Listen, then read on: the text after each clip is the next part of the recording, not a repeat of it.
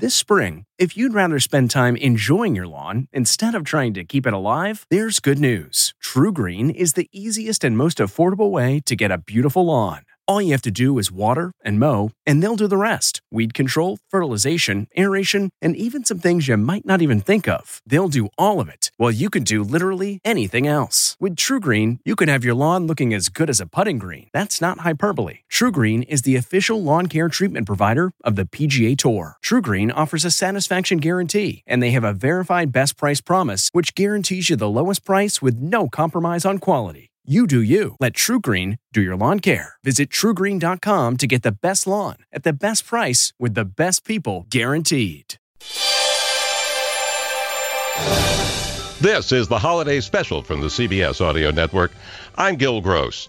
Tom Hanks has made a lot of holiday movies, Big, The Polar Express, but this season he's playing somebody from real life. And Gayle King of CBS This Morning, in an exclusive interview, talked to him about it. For over three decades, It's a beautiful day in Fred Rogers was America's favorite neighbor. Would you be mine? Could you be mine? And now Tom Hanks is stepping into the shoes Hello, neighbor. of the beloved children's television host in a new film inspired by the man who touched the hearts of millions. I didn't know what to expect, Tom, when I walked in the theater. I knew it wasn't a biopic, but I think most people walking in will think that it's a biopic. Uh, like Fred Rogers from Cradle to Grave. Yes. And then a young man was born and he had a dream. Yes. And then people say, well, okay, Fred Rogers, played by Tom Hanks, of course it is. But I think people should understand this is truly, truly acting. He had been this iconographic.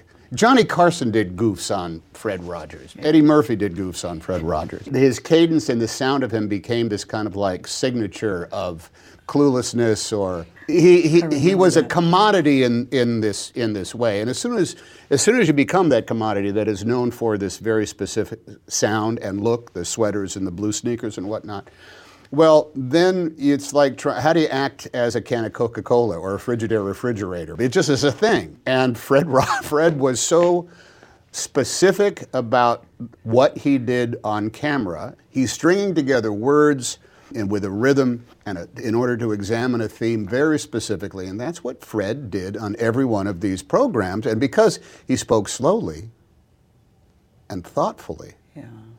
It became this kind of like signature. of Fame is a four letter word like tape or zoom.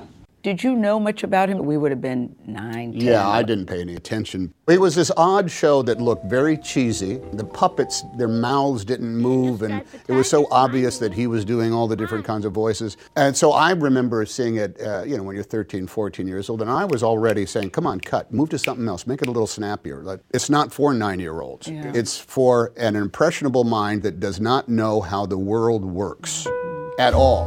I'm proud of you.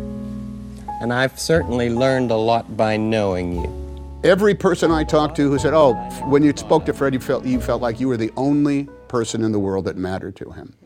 That's a gift, Tom. It's a gift, but it's also a practice. We are trying to give the world positive ways of dealing with their feelings. Hanks brought Mr. Rogers to life with a little help from the woman who knew him best, Joanne Rogers, his wife of 50 years. We're told Joanne Rogers lent you some of his ties. All of his ties. I don't know if that gives you an extra special feeling or if it meant something to you. Anytime you can have some sort of like kind of like little talisman like that in there, it ends up being special. That's a big deal. But I read that you turned it down three times this part. Oh, I wouldn't say three times. The- Five times. Well, the way it works is well, like you've turned it down before. in the business of show, Gayle. And Yes. I'm so glad you asked me this question. Yes. The business of show, there are these things that come out and say, hey, here is a hot property. Here is a screenplay that these guys have written off, and it's going to become something. And I read it when there was nobody attached. It was just, it was essentially 120 pages of, of a screenplay. And there was no filmmaker attached. There was nothing. It's like you can control this if you want to. And I, when I read it, I said, okay, I get the Mr. Rogers thing. I guess that's interesting. Mm-hmm. But at the end of the day, this is about a guy going through you know, a, a crisis that is can be very common amongst men. Mm-hmm. Father issues, mm-hmm. wife issues, baby issues, and I didn't know what it was. I didn't. I didn't turn down something that was already the specific thing. I turned down this kind of quasi blank canvas, and it existed like that for a real long time. But a chance meeting brought Hanks back to the story of Mr. Rogers. Here we are. This is our first day on our neighborhood set. That's Tom Hanks right over there. I love how you and the director meet and how this how this collaboration came about. I met Mari at a, at uh, the week that an article in the New York Times came out about women filmmakers, and I had read it, and literally 24 hours before I went to his birthday party for my grandkids. And uh, I said, "What are you?" She says, I'm, "I'm a director." I said, "Oh, I just read this interesting article, the New York Times, about female directors. Have you seen it?" And she looked at me and she said, I'm in it. I said, let me, please let me remove my shoe from my mouth. So I uh, chatted with her there, and uh, I had heard about her film Diary of a Teenage Girl, and I so immediately took a look at it and said, uh, "This lady's going places." You said, "I want to work with her." When she attached herself to uh, this, a beautiful day in the neighborhood, and after a, one read and, and, a, and a quick phone call with her, I said, "This is only just a matter of when we can do it." She said she did not want you to be an imitation of Fred Rogers. Well, the conversation, okay, so let's start with the most obvious aspect the look. Um, are we going to do teeth? I don't have the same nose. Or what are we going to? She said, You'll have a wig and we'll do something with your eyebrows. So the rest is about you embodying the pulse, the heartbeat, the sensibility, uh, the motivations of why Fred Rogers uh, commanded a room in the way that the way that he did. And I don't say you could probably say you could command the room, but it's funny at, at WQED, mm-hmm. the, studio. Which, the studio in Pittsburgh, where we recreated the set, and everybody just coming by and said, "Oh, I haven't seen this since you know 1992 or whatever." It was done to a T. It was yeah. right down to the door knocker. Yeah. Um, uh, the people at, at QED who had known Fred, who had worked with Fred, we, we actually had his lighting uh, director was the guy sitting right there. So he did the TV series and he also did the movie.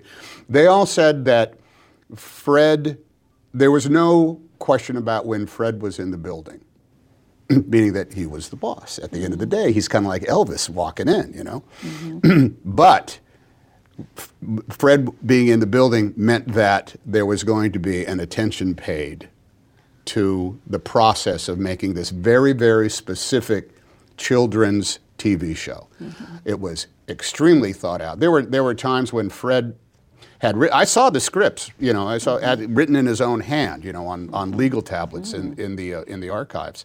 There would be moments where he would come across and wonder if he was doing it right, if he was actually addressing the theme of that particular show, in which he would stop production and go off and talk to his advisors, his children's psychologists, his seminarians. Did playing this role change you? They all do, one way or another. Fred Rogers, uh, there we every day on the call sheet, there was an attached quote of Fred's, and sometimes they were long, and oh. sometimes they were very, very simple. Wow. One was there are three, the three secrets of happiness are be kind, be kind, and be kind. And you think, well, that's namby-pamby. That's goody two-shoes. No matter what your bent is, being kind means you give everybody a fair shake. Mm-hmm. Being kind is is just being open to a possibility of making a simple choice that makes a day a little bit better. We'll just take a minute and think about all the people who loved us into being. It's very riveting where he says, Think about the people that loved you into being. Oh, yeah, yeah. Tom, I sat there and you could have heard a pin drop in the theater because I think we're all asking ourselves that question. And the answer is sometimes very sad, but it's also very exciting. I mean, it chokes me up thinking about th- that moment. When we were doing it, I, I asked Mari, said, are we really going to do this? Because silence makes people uncomfortable. Uh, and silence in a movie is deadly. I think one of the reasons why that is so uncomfortable, one, certainly because it's yeah. very, very personal, because everybody yeah. goes to a very specific place individually. Yeah. There is no, this is the bad thing that happened to me. This is not, I'm still bitter about this. It's a question about who made you the best version of yourself that you've ever been? And it is that lack of blame. It is that lack of cynicism that I think is almost it's scary in order to come across because it's not our it's not our default mode. And I think maybe that's why I'm so excited for people to see it because this movie seems to be coming out at a time when we need it most. Am I overthinking it here? Well, I think it might be a, a, comment on the yin and yang of where we are right now. I don't want to overuse the word cynicism, but there's it seems to be the easiest way to make a buck and the easiest way to win an argument is to go right to this place of, you know, the standard Yeah. us versus them Yes. dilemma. And uh, uh, in Fred Rogers' neighborhood, there's no them. It's just us, you know. And when he says, "Hey, oh, I got an invitation to go to a to a concert. Want to come along? Come on, let's go." And you see that little toy city. It's like, let's go see the other people that inhabit our world that actually make our world a better place. A Beautiful Day in the Neighborhood is in theaters now. This is the holiday special from the CBS Audio Network.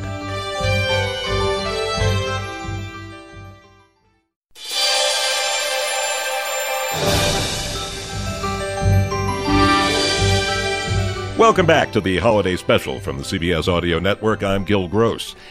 A Christmas Carol is a book that has never gone out of print, a book so beloved hardly a Christmas goes by without a new movie, a cartoon, a musical, or some variation of it. Lou Bayard, the acclaimed historical novelist whose latest book is Courting Mr. Lincoln, had his first big breakthrough with a book that is something of a sequel to the Dickens, and unlike the many takeoffs on A Christmas Carol, went beyond it into the life of Tiny Tim as he grew up and became Mr. Timothy. We'll get to that in a moment. Lou, good to have you with us. Great to be here. It's it's interesting about a Christmas Carol. It has survived. I mean, all of Dickens' books have to some degree, but it has survived in a way that people relate to it in some personal way that is quite quite beyond most books. Why is that? That's a great question. I think two reasons. One, it's just an amazing story. And as a result of that, so many parts of it have entered the language. The word Scrooge, you call somebody a Scrooge, everybody knows exactly exactly what you mean. But one of the wonderful things about Christmas Carol, it's popular everywhere in the world, in India, in Middle East. It's popular in places where they don't actually celebrate Christmas.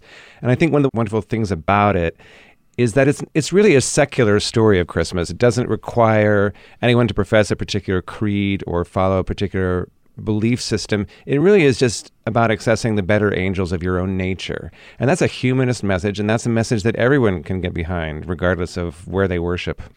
It's interesting because we have such mixed feelings these days. People look at Scrooge as everything that can go wrong with somebody, and yet, from, I don't know, J.R. Ewing and Dallas to some of the very rich today who utter many of the same things Scrooge says about Sure. the poor and helping crippled children. His point of view is actually popular with many people, even many people who will read or go to a film of A Christmas Carol this time of year. Popular, I mean, like the one about killing off the surplus population and stuff like that, and getting rid of poor Yes. people. Yeah. Well, I mean, I, but of course, the, the important part of Christmas Carol is the trajectory he makes, and, and I think you can't you can't appreciate the story without following it all the way to its end, because that's the whole point of the story is to see how even somebody as unredeemable as Ebenezer Scrooge can be redeemed. I guess we should get into Dickens at least briefly Yeah. here because he's a mixed bag. He writes so beautifully about the importance of family, about holding the, the Cratchits, Tiny Tim's family, up as an example of everything we should be in terms of love of spouse and children. But he was something of a lout who abandoned his own wife and children. He, well, yes, he did. He kind of cast off his wife after she had borne him. I don't know how many, d- dozens of children, dozens of children, dozens. um, yeah, and he and and had a mistress, and yes, he was not exactly a Family Values, but I think the Cratchits are his ideal of how a family should be. I don't think it's necessarily a representation of his own life, but how he felt families should relate to each other. It's significant, I think, that they live in Camden Town, which is where uh, Dickens grew up with his own family. It's a, a then a pr- pretty poor suburb of of London, but I think he wanted to believe. I think that's the, that's the key thing. This is this is the kind of family he he wanted to believe in. He was also, I should say, passionately concerned about children in general and about uh, children in poverty. The Christmas Carol was partly inspired by an 1843 government report on child safety in the mines, child labor laws that were being regularly flouted. So if you read the book, if you actually read the original story, it's it's it's really quite passionate about what children were up against in Victorian England. Well, very much our concept of childhood, uh, attacking the idea that children are to be sent off to the workhouses. Yeah. Uh, the way that we look at childhood very much is from Dickens. The the hopeful side of childhood you're talking about. I mean, Yes, yes, yes, and and the, fact that children should have a childhood. You know, yes, I know. And that was you're somewhere. right, and that was still a re- kind of unusual concept in those days because at some point, particularly if you were in a poor working class family, you you just had to go to work. There wasn't there wasn't time for you to have play. There wasn't time even for an education. You just had to get a job and help support your family. So that's a partly a function of the economic circumstances in which they grew up in. London was half children in those days, and many of them were just roaming untenanted with no families and, and struggling to survive. And that's what Dickens would have seen firsthand. Well, then let's get into your book, Mr. Timothy, because it's it's interesting. What was there that drew you to the idea of Tiny Tim as somebody that we wanted persist, uh, to pursue? Because in in a way, in A Christmas Carol, he is kind of the image of pure innocence. Absolutely, and that's probably why I didn't like him growing up. Yeah, he was. I've always loved Dickens. Dickens was my favorite author growing up, but I never liked Tiny Tim, and I think it's because I just didn't believe in him. I didn't think a, kid in, in his circumstances would behave as nobly and purely and uh, admirably as as Tiny Tim did. But I can see now that Dickens needed him to be that way to create this sort of moral center, the moral anchor for this myth that he was telling.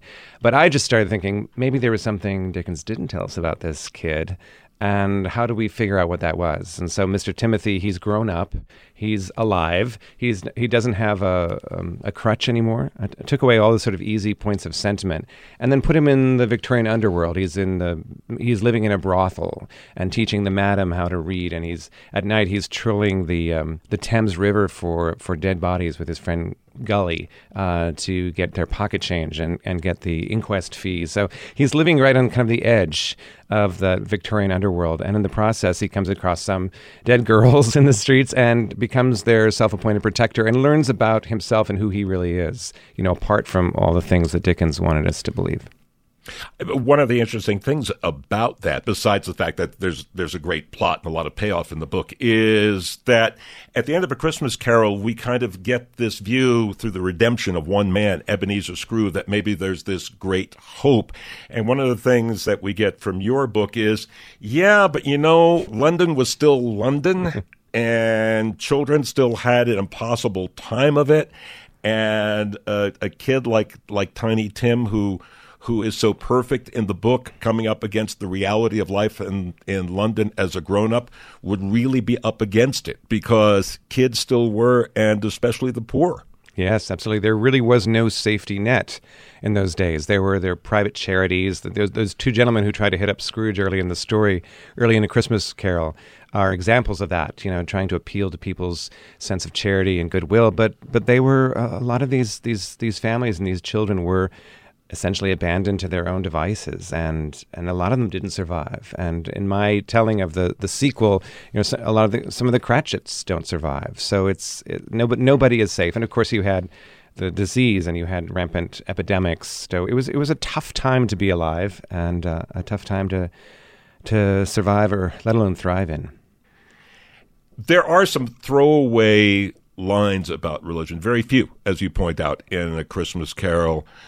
So, what do we know about Dickens? I mean, from what I know, he was kind of a New Testament guy, but from what you you know, we know of his personal life, he also wasn't religious. Religious. So, how did he mean this? Just as a story of a story of you know redemption, which I guess would be a more religious view of it, or a more secular thing about the about the lives that people were were living in London. What was what was the impetus for this? Do you think?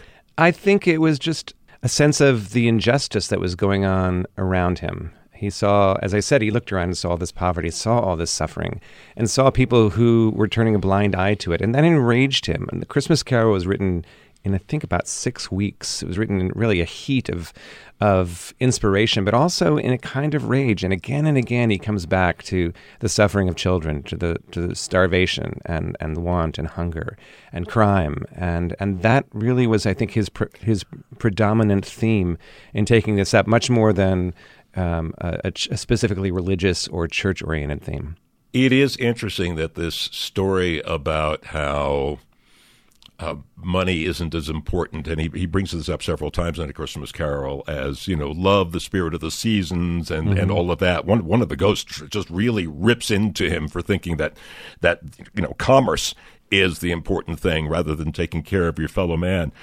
But ironically, A Christmas Carol really becomes his kind of pension. He writes it in that hurry because Martin Chuzzlewit, which is a great book, but it kind of flopped when it first came Right. out, and he needed money. And then after that, he spends much of the rest of his life in between writing an enormous amount of material, going around performing a a form of of a Christmas Carol to audiences, and the the ticket sales for that, as well as the sales of the book, made sure that you know he would never be poor again. Oh, for sure. Yeah, and he was a famous uh, reader of his own work, highly dramatic, and uh, he had a renowned um, oral audiobook version, in effect, of Christmas Carol that he took everywhere. He took it to America. And, but it did have an economic motive, you're right, because um, the copyright system was not very airtight in those days, and all his stuff, all his work was pirated in the United States. So the only way he could get any of that money back was to go on the road and, and read it out loud for the entertainment of folks. So, um, but because he was such a terrific reader of his own work, and really a frustrated actor, amateur actor himself, um, he he really took to that theatrical vein and there were and the books themselves are wonderfully theatrical there's a reason they dramatize so beautifully i think it's because he did think in terms of, of scenes and drama and mel- at times melodrama and keeping people excited Lou Bayard had extended the story of A Christmas Carol into his own novel, one of my favorites called Mr. Timothy. His latest book is Courting Mr. Lincoln. Lou, thank you so much for being with us. thank you this has been fun You're listening to the holiday special from the CBS Audio Network. Welcome back to the holiday special from the CBS Audio Network. I'm Gil Gross. A once somewhat obscure celebration has become such a big deal, Adam Sandler has even made an animated film and song about it. Paul Newman's half Jewish and Goldie Hawn's half too. Put them together, what a fine looking Jew. Until Sandler took up the cause, there weren't many popular songs about Hanukkah. There was, of course, this. Oh, dreidel, dreidel, dreidel, I made it. Yeah, but that dreidel song never crossed over into the larger culture. Jewish songwriters always wrote much better songs about Christmas, like White Christmas, the Christmas song, you know, chestnuts roasting on an open fire, Rudolph the Red-Nosed Reindeer, Santa Baby, Silver Bells, and many more. There was this song by Don McLean that also mentioned dreidels. I feel like a spinning top or a dreidel. The spinning don't stop when you leave. That's a great song, but Dreidels just got into it because McLean cleverly found a rhyme for cradle, one of those words that don't completely rhyme with anything, like orange. So cool, but not a Hanukkah song. Of course, you could do what the a cappella group 613 did, which was to take some other song and make it about Hanukkah.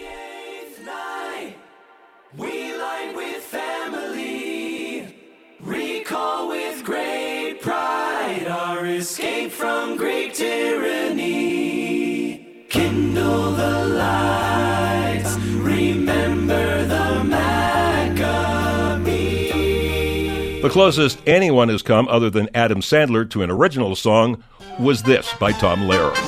I'm spending Hanukkah in Santa Monica, wearing sandals, lighting candles by the Great, sea. but again, not strictly about the holiday. In fact, the closest thing we get to a great piece of music about the day is not technically about Hanukkah, but its origins. The story of Judas Maccabeus in an oratorio by George Friedrich Handel, written back in 1747 and an enormous hit, despite it having an entirely Jewish theme for a very Christian audience. And here's where the origins of Hanukkah do get interesting. It's based on a story not told in the Old Testament at all, in the Jewish Talmud only briefly, but mainly in 1st and 2nd Maccabees. Books held as canonical scripture by the Catholic Church, but not by Protestants nor any branch of Judaism. So, how did it become such a big deal? Well, for most of Jewish history, it wasn't. It is not even a Jewish holy day. There are no Hanukkah services at a synagogue. In fact, outside the United States, it's still no big deal. No presents, parties, or Adam Sandler songs. All people did for hundreds of years was to light candles in a menorah. Why? Well, let's start with history, if we can call it that. In 175 BCE, Israel was part of an empire ruled by a Syrian Greek king. Now, in 1st Maccabees, the story goes the Maccabean rebels took back the Jewish temple from the Syrian Greek Empire. Trouble is, in 2nd Maccabees, a totally different story is told, in which the Maccabees attack other Jews who were attracted to the Greek culture. Which story is true? Who knows? What is celebrated with the candles, though, is that when the temple was taken back, there was only enough oil to burn the eternal flame at the ark for one day, and it would take eight days for more to arrive. And by some miracle, if you like, it lasted eight days, and there you have something to commemorate. But why presents? Why the menorah in the park next to the Christmas tree? Well, in the early 20th century, some companies started to smell money. Potato latkes were popular at Hanukkah, so Aunt Jemima Flour and Crisco started advertising they were great for making latkes, and they gave out recipes. Also, some Jewish leaders saw many Jews getting involved in Christmas because there were presents, parties, and better music. As good as Judas Maccabeus is, and it is good, Handel's Messiah is better. Some rabbis started to push gift giving at Hanukkah to keep the flock happy and away from Christmas. As for menorahs in the park, the leader of the Chabad movement, Rabbi Menachem Schneerson, figured this would be a good way to show Jewish pride. And since Hanukkah was not per se a religious holy day, rabbis were free to be at public lightings in a way they would not be for most other Jewish holidays when they would have to be in synagogue. There are also some interesting legal cases. Courts decided that while a creche showing the birth of Jesus would be religious and violate separation of church and state, if, say, on the grounds of City Hall, a menorah, since there was nothing strictly holy about it, was like a Christmas tree, of the holiday and of a religious culture, but not in and of itself religious. So it could stay. And that brings us to Hanukkah today. Playing dreidel, perhaps the single most boring game ever, which generally peters out in about three minutes, about half the time it takes Don McLean to sing about it. Chocolate coins that always taste like they were left in the pantry by Judas Maccabee himself. And candles that are a beauty to behold, and a thing to worry about the cat knocking over and setting fire to the drapes. But if the latkes are made right, and not the starchy paperweights one of my aunts created, there is nothing better in this world. And it is a week of joy and presence and singing songs, and for many Jews, a day of being public and proud of who they are in a world that has often not been kind, and a world in which they often had to hide who they are. In a way, Hanukkah becoming a big thing in America is, along with everything else, a sign that Jews finally felt they were in a country where they did not have to hide.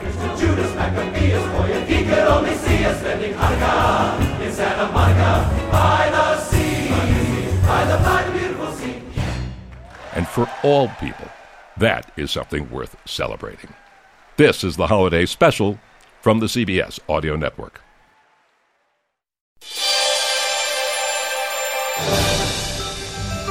Welcome back to the holiday special from the CBS Audio Network. I'm Gil Gross. One of the biggest challenges of this time of year is just surviving it, getting presents through security, making your flights, and making all the traveling as relaxing. All right, let's not shoot that high. Lila Battis is here to help us with that. She is senior editor of Travel and Leisure. And happy holidays, and thank you for being with us, Lila. Thank you. So let's get started. What can we do to make all this easier? Well, the number one go to tip that we always recommend is anytime there's a busy season of travel, if you can book your trips for off peak hours, that's going to be ideal. So if you're driving, if you can leave super, super early, maybe around 5 a.m., you'll have a better shot of beating traffic. Just any way that you can be at the airport or be en route at a time when most people don't want to be, you're going to have a much less painful experience. Christmas Day, by the way, is always a great day to travel. I mean, the airports are as empty as they're going to be this this time of year. Absolutely. And it's amazing how painless travel can be when you're not having to deal with, you know, thousands of other people. exactly, exactly. Also, you know, preparing for your future trips and your future holidays and doing this next year, doing things like getting TSA pre check, these things can make your holiday traveling a lot easier. Absolutely. I'm a huge fan of thinking about what parts of the travel experience you find the most stressful and investing in things that will make that easier for you. And it's kind of frustrating when you when you realize that, you know, airline travel is always going to be a pain. You just have to pay money for it to be less of a pain, but I think of it as an investment in my own mental health and having a stress-free yep. arrival. So, stuff like Clear, stuff like TSA pre-check, and if you're worried about the cost, you know, one way to think about it is if you spread it out over the cost of every flight, if you're only taking 10 round trip flights a year, then Getting clear costs $9 a flight, and personally, I'd pay $9 a flight to avoid an hour long security line. Yes, and with things like TSA PreCheck and Global Entry, check your credit card. Some of the higher end credit cards of all companies actually will pay for these things. So check your benefits and see if that's in there, because if it's in there, that can not only save you the eighty to one hundred dollars, but can uh, just make life a, a lot easier for you at travel time. One of the things that you have also in traveling is if you're going to have to make connections somewhere do it in places less likely to get hit by weather. In, in other words, try not to do it through O'Hare in Chicago. Absolutely. You know, there's only so much you can work around that because there's always that domino effect when flights get delayed out of O'Hare, then everyone around the country is going to be feeling it. But the more you can minimize the chances that your flight is going to get stuck with weather, the better luck you're going to have getting to your destination on time. So if you can route through warm weather hubs, things like places like Atlanta or Dallas Fort Worth that still have a lot of connections, but you know, they're less likely to get hit by a big blizzard than Chicago. Okay.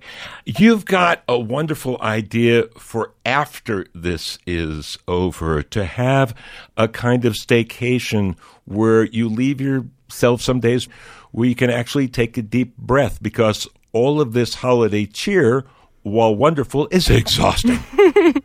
yeah, and this is kind of a twofer because usually coming back a day before, like if you're flying back on Saturday instead of Sunday, that's also gonna, you know, beat peak traffic. But if you just have a day to decompress, even if you want to fly back in the morning instead of on an evening flight, and then spend the day, you know, doing your household stuff, but also taking some time to relax, do stuff that feels special to you, maybe indulge a little, um, and and think about you, and and it kind of helps sort of extend the vacation and extend the having a nice special time to yourself without, you know, all the family holiday madness. You can stretch your feet out more than four inches in front of you. That's nice. exactly, exactly. Let's talk about some of the other things that we just started to touch on, such as preferred seating and checked baggage. Give us some tips about those things. You know, as I was saying before, one of my favorite things is just to think about the parts of travel that you find the most irritating and think of investing in your mental health um, to fix that stuff. So, if you're really tall, if you're always cramped as soon as someone reclines their seat, then maybe $30 for a preferred seat in an exit row.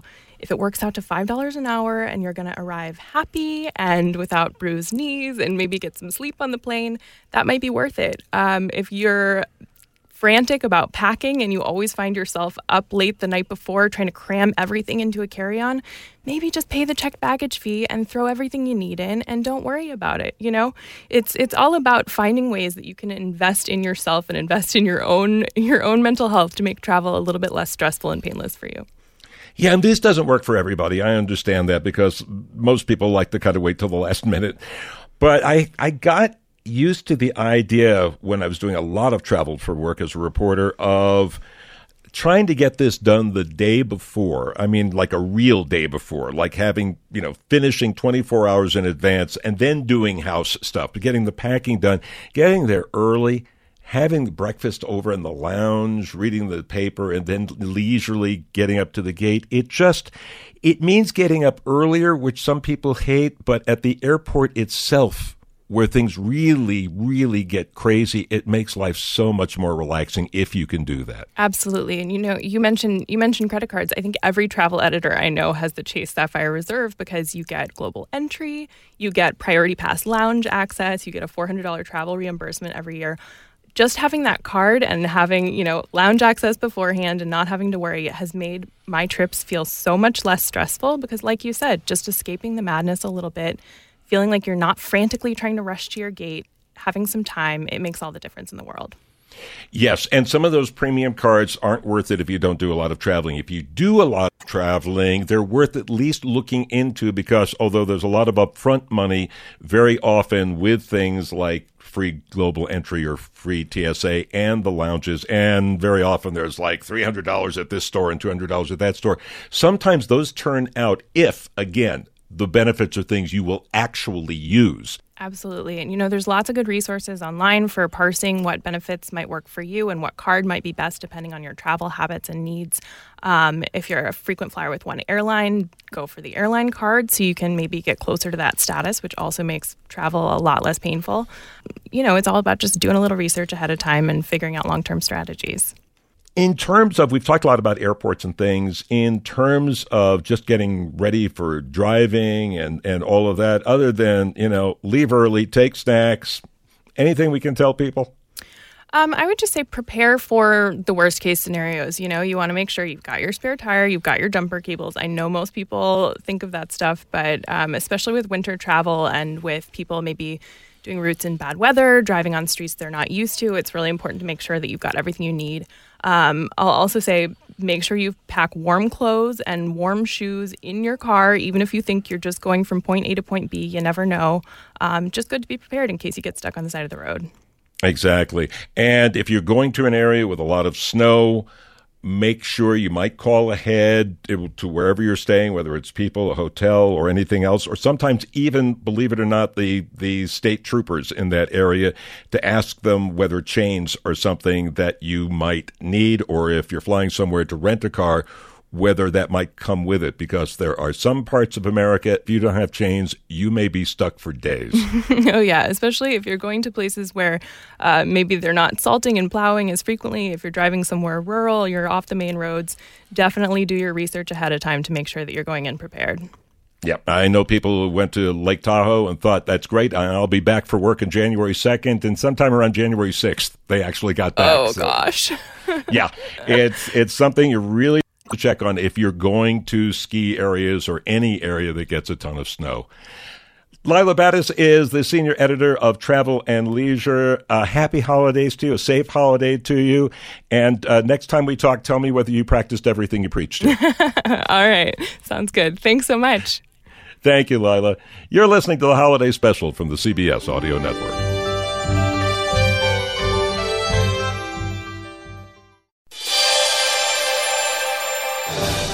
Welcome back to the holiday special from the CBS Audio Network. I'm Gil Gross. Yes, Virginia, there is a Santa Claus is probably the most famous answer to a letter to the editor ever published. Here's Jane Pauley on CBS Sunday Morning. Of all the letters to Santa, it's this one about Santa that stands out. You probably know it. Printed in the New York Sun in 1897. Dear editor, I am eight years old. Some of my little friends say there is no Santa Claus.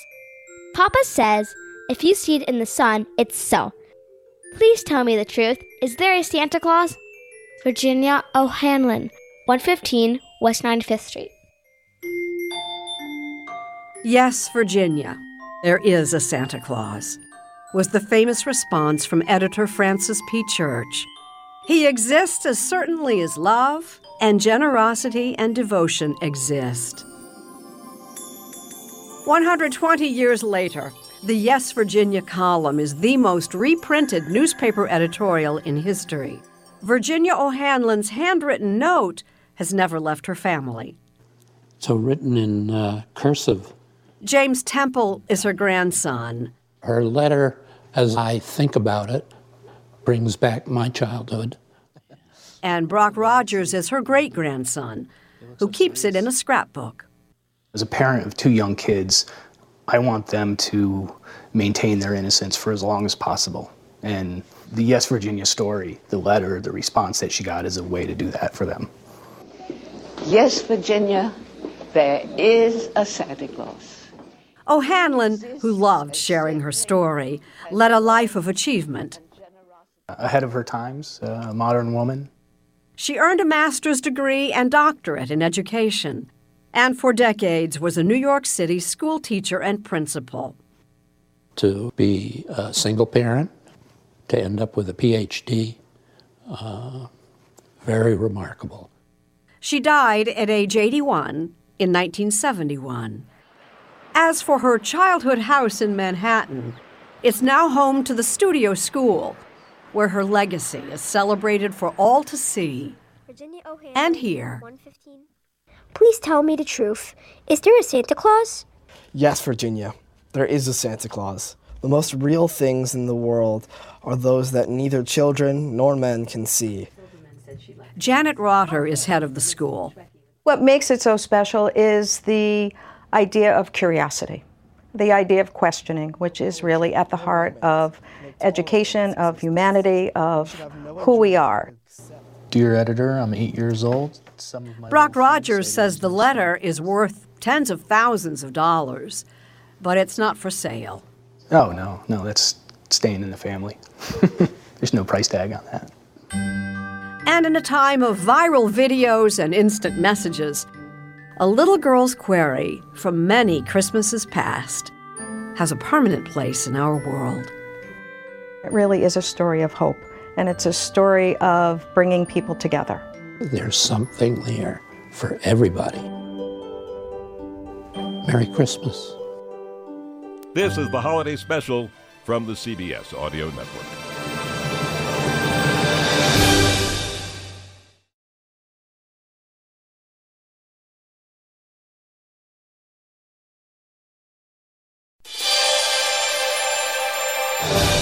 Welcome back to the holiday special from the CBS Audio Network. I'm Gil Gross.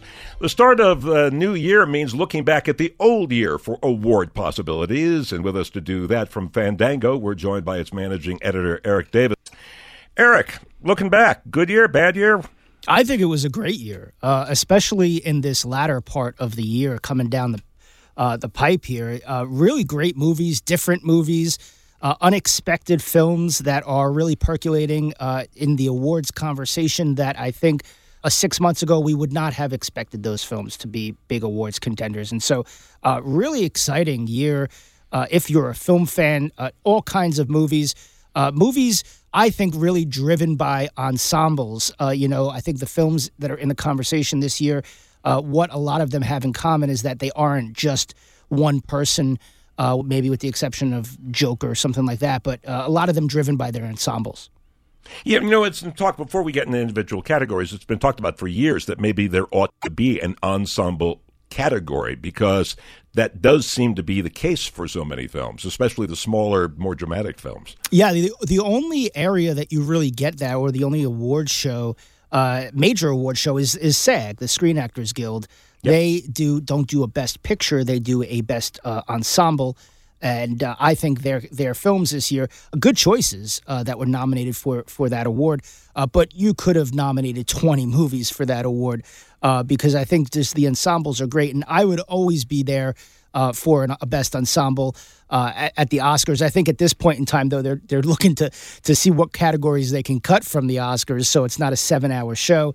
Uh, but in terms of additions, yes, best ensemble and also best stunts. I think uh, the SAG has a stunt category, and I think the Oscars should have one too. Best Supporting Actor. I am hearing a lot of talk for Joe Pesci, who seemingly was out of that kind of acting conversation for a long time. Yeah, The Irishman. Yes, I was joking before that I feel like voters uh, are getting their ballots this year with like The Irishman and Once Upon a Time in Hollywood already written in, and then it's like, okay, now fill in your other ones. I mean, these those two films. Uh, are going to be nominated for a ton of a ton of uh, Oscars, uh, a ton of awards, and uh, Joe Pesci and Al Pacino. Actually, it's it's interesting when it comes to the Irishman. It seems like Robert De Niro is not the one that is being nominated. He is at the center of that film. It really is the supporting performances uh, from Al Pacino and Joe Pesci. Joe Pesci, uh, I really enjoyed him in the film. Uh, it was nice to see him. Uh, I think it's kind of you know him getting that award, may him getting that nomination may be a little bit more of we may never see this guy again. Uh, let's give him a nomination. For me, Al Pacino, even though it is a classic showy Al Pacino performance, that is my favorite performance from that film. Uh, but those two guys very much sort of putting down some roots in that category, making it a little bit difficult for others. And I think when I say others, Brad Pitt is going to be a big contender there, as is Tom Hanks, and maybe even Jamie Foxx for a film called Just Mercy that hasn't hit theaters yet. Uh, he's uh, being mentioned in there too. And then you have smaller performances that I really enjoy, like uh, Jonathan Pryce in The Two Popes. He's really good. Um, there are some interesting supporting performances in Dolomite is My Name, the Eddie Murphy film, and uh, and also Tracy Letts in Ford v Ferrari. So a lot of really great supporting actor performances from uh, from veterans this year. Uh, the supporting actress category is a bit of a wild card. Uh, I think Annette Bening uh, could could be in there. Uh, she's very good. Laura Dern as the uh, shark of a divorce attorney in Marriage Story uh, is is very very good as well. You know, I think there are some smaller performances from from uh, a woman in The Farewell. Uh, the woman who plays the grandmother is really great in The Farewell. Uh, so I think there's some other supporting performances. That's a category where we could see. Uh, some surprises. I would expect it, however, to come down uh, between Annette Bening and Laura Dern. Laura Dern is the showier of the two performances, but she is uh, a lot of fun to watch. Uh, if you're a fan of Big Little Lies, some similarities between those characters uh, that she plays in, on that show and in this movie. Okay, into the best acting categories. Best actor. I, I have a friend who's saying, I want to vote for Adam Driver. I'm just not sure for which film. Yeah, Adam Driver, really good in the report uh, that we were just mentioning Annette Bening for. Uh, also, Marriage Story. I think Marriage Story would be the film that we're seeing Adam Driver be nominated for. Uh, really good film. You know, him and Scarlett Johansson finding their way into uh, nominations in, in a few of these major awards, including SAG, including the Golden Globes, and you know he, he the performance is very realistic. I the film itself, Marriage Story, feels like a horror movie for married couples, but it is very well acted and very you know his performance in that is uh, is great. I mean, for me, I think that Joaquin Phoenix. Uh, I think this is the category he wins. I, I don't see anybody beating uh, Joaquin in Joker. Joker was a film that nobody really expected to make over a billion dollars worldwide, and then nobody ever expected it to be this kind of awards contender. But it is resonating with audiences uh, that aren't just comic book fans, uh, res- resonating with all audiences. My parents, who are uh, in their 70s and 80s, they love the film. And so uh, the film is really connecting with uh, people of all ages. And I think Joaquin Phoenix uh, is, if that film is going to win one of these majors, uh, I think it'll be that acting category, and I think he's going to take it. But you know, watch out for Leonardo DiCaprio and Once Upon a Time in Hollywood. He's also very good, and uh, and then you know we could see Eddie Murphy. Uh, he's on the bubble there for Dolomite is my name, as is Adam Sandler. Uh, he's on the bubble for the film Uncut Gems, which is also one of my favorite films of the year. So uh, it could be a fun category, another one where we see some very recognizable names popping up. And Best Actress. Best Actress should be uh, an interesting category. Renee Zellweger, sort of the early frontrunner uh, for playing Judy Garland in Judy. I think a lot of people watched that film and said, you know what, she has it locked up. Next, but then you know we're seeing other performances after that. The Bombshell cast, uh, fantastic.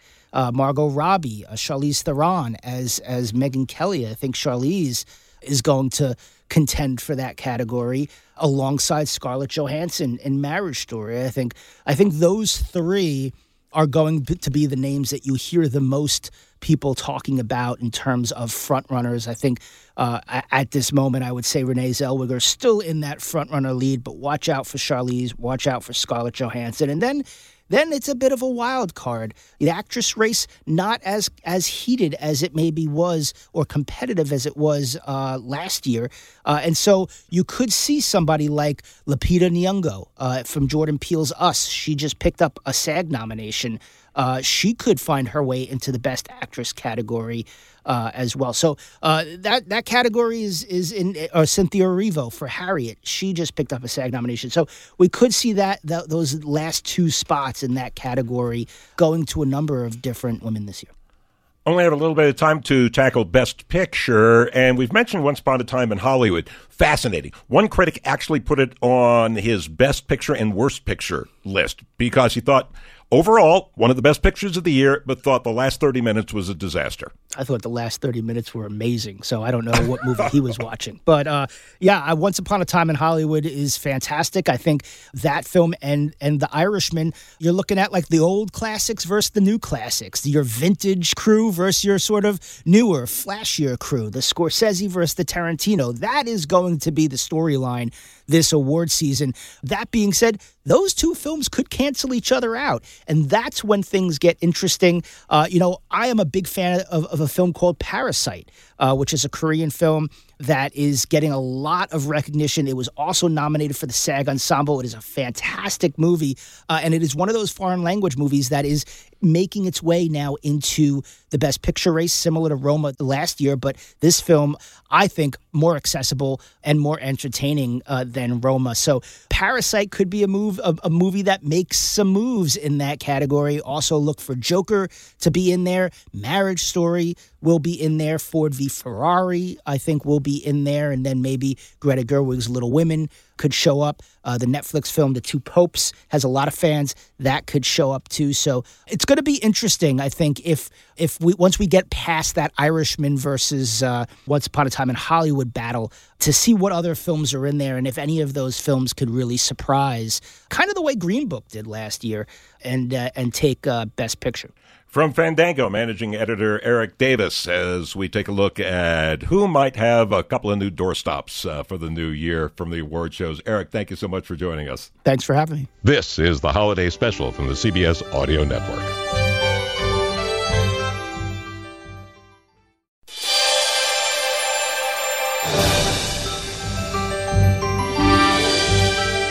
Welcome back to the holiday special from the CBS Audio Network. I'm Gil Gross. Tis the season of holiday gifts and decor, and whatever you've done this year, we want to help you think about trends for next year. You don't want to be the last one on the block with a real tree when everybody else has one made of leather. By the way, I made that up. That's not a real thing. I hope. Here to help us with trends, some last minute affordable gifts, and more is the health and features editor of Better Homes and Gardens, Amy Brightfield. Amy, happy holidays to you. And to you too. Let's talk about trends because it's not something we always think of in terms of Christmas. They're definitely trends. There's tons of decor trends because Christmas and holiday decor are part of people's homes. And as the design trends change, so do these trends because they involve home design. So, for example, you think of plaid as a traditional Christmas time decor, and that's still a trend, but you can mix it up with something like a buffalo check instead of a traditional tartan. So, the, usually the trends are maybe sometimes takes on classics, and you add in another another element. I think this may be because I'm a boy. What's a buffalo check? It's big black and red checks. Got it. Got it. It's just like I know what mauve looks like, but if you ask me to match the color and the name, I have absolutely no idea. what are some of the other trends? So, another trend is sort of breaking down not just using green and red, but doing green and white or red and white. And so, that really gives you the opportunity to mix in other accent colors with that. So, like green and white and gold, or red and white and maybe some black. So, that's really a simplifying of the green and the red. All right, and I see on your list is nostalgic decor, and and these days, what would be considered nostalgic? Because nostalgic for some people would be, you know, like a Led Zeppelin Christmas ornament. Mm. And and by the way, I checked. There is a Jimmy Page tree topper. Oh, good. It actually exists. Oh, good. Yes. Okay. So, So what's nostalgic? So no- nostalgic are those big bulb Christmas lights. You know, now the Christmas lights are little bulbs, but those old-fashioned, really big bulbs. Mm-hmm. The ceramic trees that you see, every you see them everywhere. Like I don't know if a, a great aunt or a grandma had them. Christmas villages, snow globes, nutcrackers, sort of the antique versions of these things. Got it. So we're talking real nostalgia now, not not you know something from the seventies or eighties. Right? No, no, no. Like something from like a Christmas story. Well, from a Christmas story, then we're talking about a, a table lamp that looks like a leg. well, right. Well, maybe some of that too. But Okay. One of the other things we're dealing with this time of year is gift giving, especially last minute gift giving, parties we may be going to after Christmas itself. Uh, and we've already spent a ton of money. So anything under like 50 bucks that makes a nice gift? tons of things. So, Better Homes and Gardens, we did a whole gift guide. Everything was under 50 and we found really great stuff and it doesn't look cheap. You know, we think, "Oh my god, it's going to be under a certain amount of money and it's going to look crappy." And these things totally are fun and charming and will brighten up anybody's day anytime. So we found really colorful ornaments in the shape of each state. So you can send give those to everybody in your family if they live in different states. Those are really pretty. Those are like 14 each at a place called aheirloom.com. Also, shoelaces. We found shoelaces and cute, fun patterns. I mean, those are anytime presents and good stocking stuffers. And those are from cutelaces.com. They're $8 a pair. That's for all ages. And then we also found these really great canisters that have plantable confetti. And that's great for New Year's Eve. So if you haven't gotten those, you still have time. Wait, wait, wait. What's plantable confetti? So basically you can plant there's like little like seeds. It's confetti that's seeds that you can plant and they turn into herbs. Oh wow. So it's useful. And you're not just like sweeping up sweeping everything up and throwing it in the trash. Right, nice. And then we found Bluetooth speakers that are in really bright, pretty colors like orange and navy, and they also float. Those were $40 each. And those are from the MoMA store, the Museum of Modern Art. They have a lot of, check out their store online. They have a lot of cute little trinket stuff. They also had really fun socks. And they, there's three pairs that come in a ready to give box. I know socks maybe sounds boring, but these are really not boring. And you know, who doesn't lose like all their socks in the laundry all the time? True. There's always one that just, it's one of the great mysteries of life where the other sock disappears.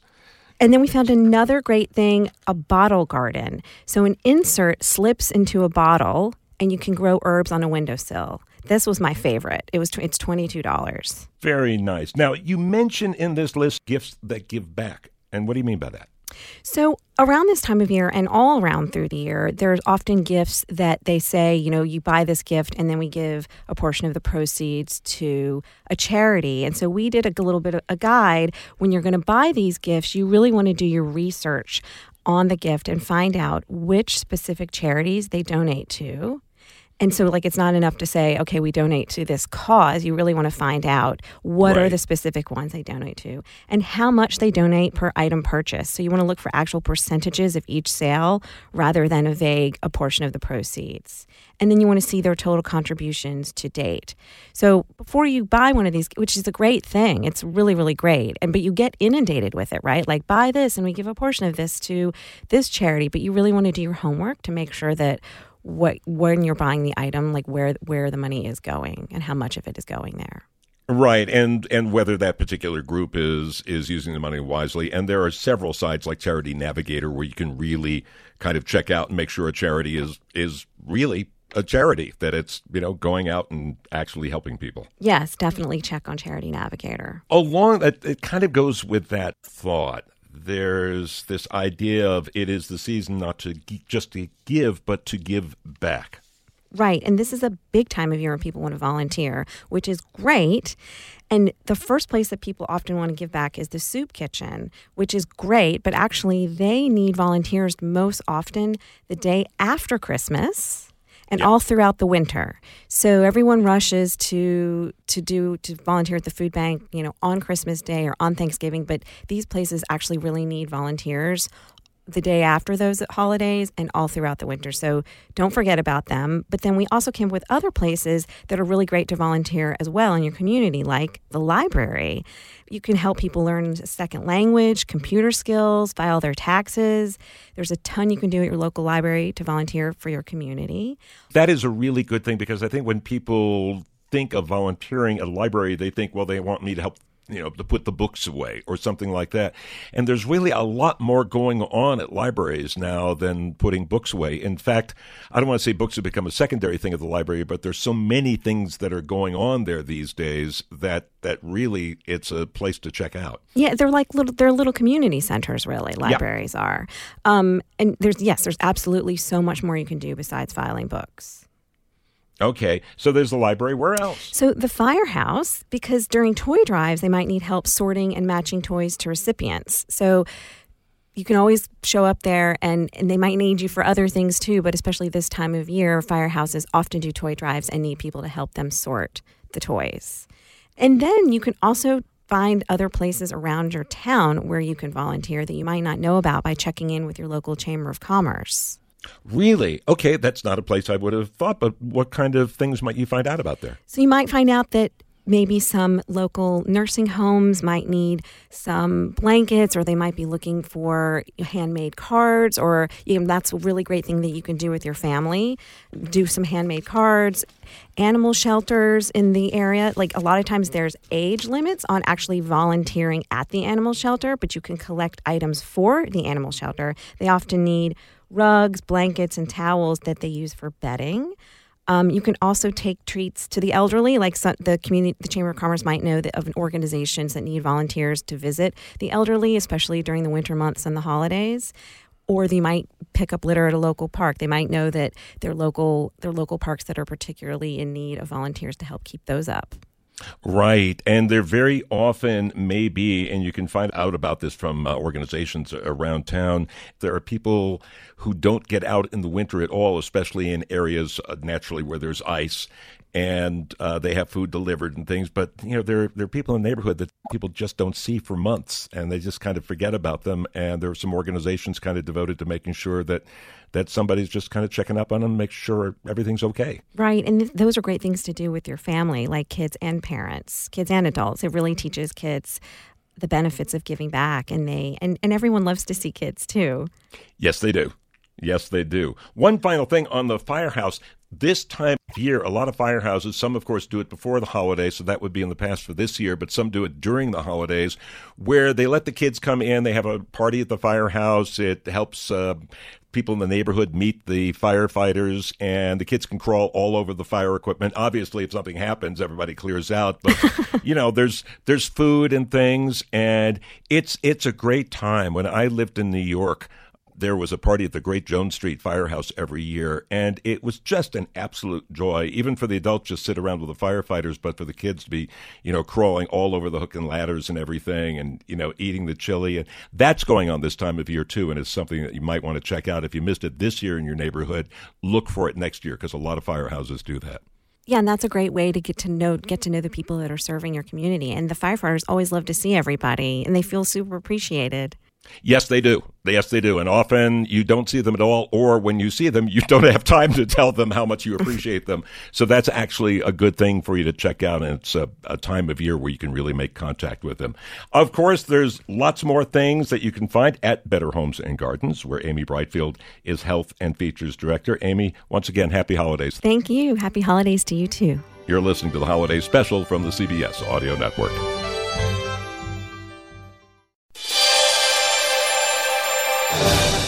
Welcome back to the holiday special from the CBS Audio Network. I'm Gil Gross.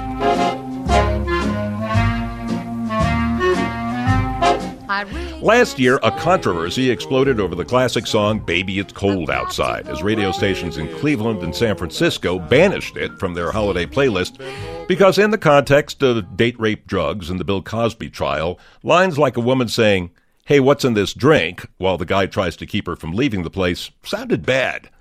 There was a backlash, but first, some background.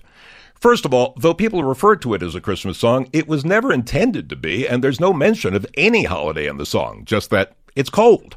So this could be a 4th of July song in Anchorage. Broadway composer Frank Loesser and his wife, like so many show business people in the 1930s and 40s, would hold parties at which everyone was expected to perform. And often, to impress their friends, they would write original material. Now, Loesser wrote Baby It's Cold Outside for he and his wife, singer Lynn Garland, to do as a goodbye song as they ushered people out of their apartment at night's end. And in 1944, that was supposed to be that, a private joke of a song sung by a couple already husband and wife that people asked them to keep singing at parties. Well, five years later, Loesser was writing songs for an Esther Williams musical called Neptune's Daughter, and here is where the irony lamp is brightly lit. The Hays Office, which censored movies of that era, decided one song, I'd Like to Get You on a Slow Boat to China, was just too dirty. Now, there's nothing in that song about being shanghaied or anyone doing anything against their will. It was just I'd like to be alone with you on the longest trip on a ship possible, away from all your other boyfriends. All to myself alone. Get you and keep you in my arms evermore. Leave all your lovers weeping on a faraway shore. The Hays office approved Loesser substituting Baby It's Cold Outside. Now, if this makes no sense to you, welcome to the interesting world of censorship. In retrospect, all you can figure is if you convince or keep a woman from leaving your apartment, maybe you can read a book to her or play board games or watch that newfangled television thing. Whereas on a slow boat to China, your options are much more limited. Now, Loesser's wife was livid about their private song becoming public to be sung by other people. She said it was like being cheated on. Anyway, filming it with Ricardo Montalban using his hands to keep Esther Williams from leaving his place, MGM knew it might have a problem. So they turned the song on its head, and almost forgotten now. Right after the scene with Montalban and Williams, the song continued with co stars Betty Garrett and Red Skelton.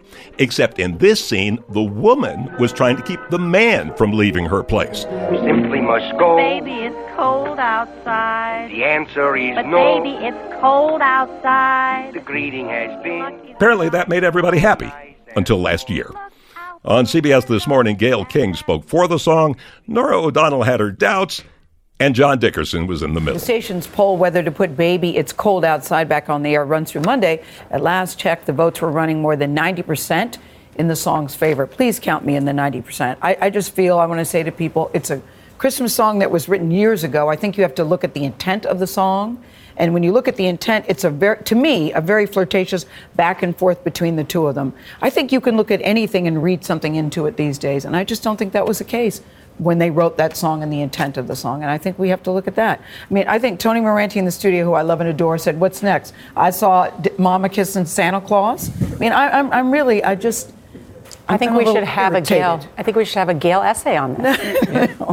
Am I the only I think one we that just feels that did. way? Am I the only one that feels this way? Well, nobody wants to say. I think But if people are calling in because it's basically triggering this reaction in them, that's these are people who've been through an experience. Yeah. That's pretty powerful. I totally get what you're saying about the context, but that powerful reaction has to be. Uh, Did you see in that with. video how she she tries to leave and he grabs her arm and then she looks at her arm and then he closes the thing and says you can't leave? I, mean that part is is somewhat coercive. I mean I I, I have to say it's making me rethink this song. yeah, it is making me rethink it.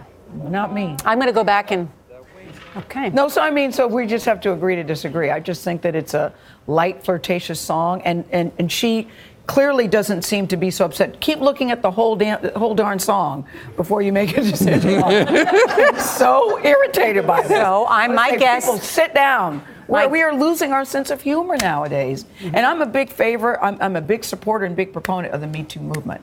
But I just don't think we have to nitpick every single little thing. A final note the protest backfired. Radio stations that had stopped playing the song started playing it again. And a Dean Martin version of the song, sung to a whole chorus of women, was last year's second most downloaded song.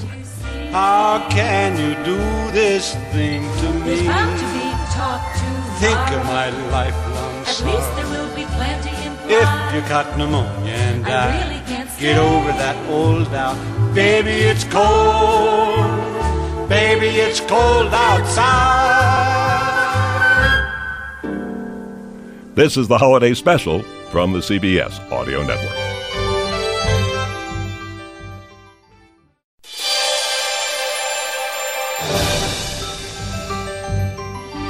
Welcome back to the holiday special from the CBS Audio Network. I'm Gil Gross. We want to look ahead at the film industry to see what trends are coming up because obviously a lot of things are changing. Eric Davis, managing editor of Fandango, joins us. Eric, let's start with The Irishman. So fascinating. Some weeks in the movie theaters, then huge audience streaming. I mean, tens of millions of people, if we can believe the, the Netflix figures on that. And a lot of people are watching it more the way they would watch a binged download. An hour here, another hour here, final hour over there. What does that tell us about the future of films and streaming? Well, I definitely think that uh, you know we could see more of that. Uh, you know, we're seeing uh, streamers like Netflix uh, and Apple uh, and Amazon have a lot of money to give these filmmakers uh, carte blanche in terms of what they want to create, and so uh, I think that's really great if you're a fan. I think the follow. I think 2020 is going to be a great year for fans uh, because you're getting a ton of content uh, from all across the board. And it's great to see some of these filmmakers like Martin Scorsese, who had a hard time getting The Irishman financed at a major studio, to get everything that he wanted for that film and, and everyone he wanted for that film. So I think if you're a movie fan, it's great to see The Irishman uh, enjoying the kind of success that it is. Uh, but I also think Netflix uh, knows that they want these films to to resonate. They want these films to to be experienced uh, also on a big screen, and that's why they rented out the Belasco Theater on Broadway to show The Irishman. That's why they are investing in the Paris Theater in New York to screen some of their films on a big screen. And I think uh, that is actually I see that being the future. It's interesting. I think a lot of the conversation is around everybody streaming, everybody staying home now, everybody watching films at home. But I think as more and more content builds up on these streaming services, and as we continue to add more streaming streaming services, it's going to be hard uh, to to figure out which of those films matter, uh, which are the ones that everybody kind of uh, are talking about, and how do we eventize uh, our films. And I think that we're going to eventually see the movie palace. I feel the movie palace make a make a comeback because these streaming services are going to want to take their original content and put it up on a pedestal, and it's hard to do that when it's surrounded by so much other content. Uh, and when you put it up on a pedestal, how do you do that? You put it in a theater. And so I definitely think the movie going experience is going to swing back the other way as we see these streaming services jockey to to make their original content stand out in a bigger, flashier way. You also have people just trying to figure out how many streaming services they're going to subscribe to. Fandango now, which you're associated with, at this point has, I think, the largest catalog of movies, right? It does, and it's not a subscription uh, service. So it's you can go on there and you can rent and you can buy movies. Uh, these are films that aren't available on streaming services like Netflix yet.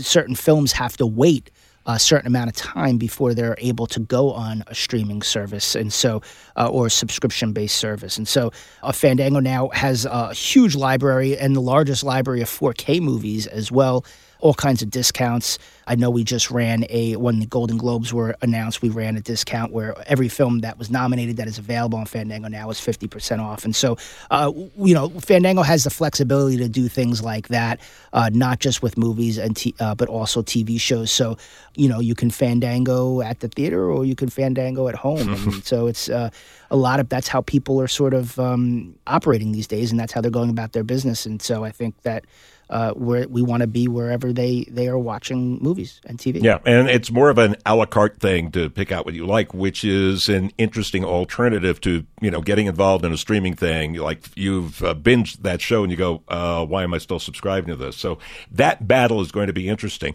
One of the other trends for next year that I've seen is the same trend as every other year. I was looking at the movies. This is just through the spring. Okay, I'm not doing the whole year.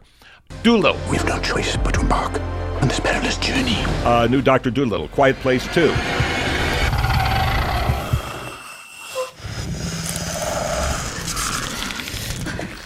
Uh, Birds of Prey. The Joker and I broke up. Fantasy Island? Seriously, Fantasy Island. There is an elevator. In the elevator, you press the button to the floor with no name. Good evening. I'm Mr. Roarke. Let me officially welcome you to Fantasy Island. Live action Mulan. Do you know why the phoenix sits on the right hand of the emperor? She is his guardian. The New Mutants, another X Men film. Peter Rabbit 2, James Bond number 25, Legally Blonde 3, Fast and Furious 9, and 31 years later, a new Top Gun in which I guess uh, Tom Cruise plays a grown up Wilbur Wright. Your reputation precedes you. I have to admit, I wasn't expecting an invitation back. They're called orders, Maverick. This is going to be a continuing thing, remakes. Yeah, remakes, sequels, reboots, uh, and we you, don't even want to see what the list of 2021 looks like. It's it's a lot more of that, but it's exciting, I think, for fans who are invested in these these brands and these franchises. And look, a sequel is the biggest film of all time right now, uh, Avengers Endgame, and so uh, I think that, and some of the more entertaining films that came out this year were sequels. Uh, or or sort of reboots uh, that are also sequel. You know, they kind of function in all different ways. And that Fantasy Island movie actually is an interesting take because it's a horror film, uh, and so it's a it's a different spin from the Blumhouse folks. Uh, on Fantasy Island, very different from the TV show, but but uh, it's a it's a it's an interesting take on Fantasy Island. I'll, I'll well, one of the interesting things they can do is the kind of reboot. I remember when they announced the TV reboot of Battlestar Galactica, and I went, "Oh my gosh, why. That was just one of the worst shows ever. And the new Battlestar Galactica, of course, was a brilliant show Yeah. that didn't even need the callback to the original show. So I wonder if we might see more of that kind of thing than the kind of mistakes we've seen over the years, like Wild Wild West and Maverick and so many other things that tried to reboot a TV show or an old movie that just looked pallid. Yes, uh, and uh, speaking of, of TV shows that become movies, uh, The Sopranos is is getting a movie actually next year. The Many Saints of Newark. It's a a prequel. Um, so that that'll be an interesting one. James Gandolfini's son is playing the young Tony Soprano. Uh, so that'll that'll be a fascinating sort of one to see. And you know, the TV to movie is is is doing pretty well actually. You know, um, Downton Abbey uh, was a huge success, I think, for Focus Features uh, in 2019. So uh, I think we will see more sort of uh, TV shows mind. I mean, look, it's we're in the age of IP. IP is the most important, uh, valuable thing to especially the main studios. Um, And just for clarity's sake, uh, IP stands for intellectual property Yes. for those for those playing along at home. when they have an IP that, that is familiar and a brand that is built in and has an audience, then it gives them a, a, head start, so to speak, at the box office because they already know that people are familiar with it. Uh, and the success of some of those IPs, some of these sequels and reboots, and look, the whole, you know, we can look at a slate and ring off 10 movies and it makes it sound like every movie that's coming out is a sequel or a reboot. But, you know, in between all of those, there will be a lot of risk taking and there will be a lot of smaller films and, and movies to discover. And so I think that the success of some of these films that are big sequels and reboots, the more successful they are, then the more sort of creative risk taking I think a studio may feel in terms of uh, taking a chance on something uh, like a Joker. Eric Davis is managing editor at Fandango. Eric, thank you. Happy holidays to you. Happy holidays to you too. You're listening to the holiday special from the CBS Audio Network.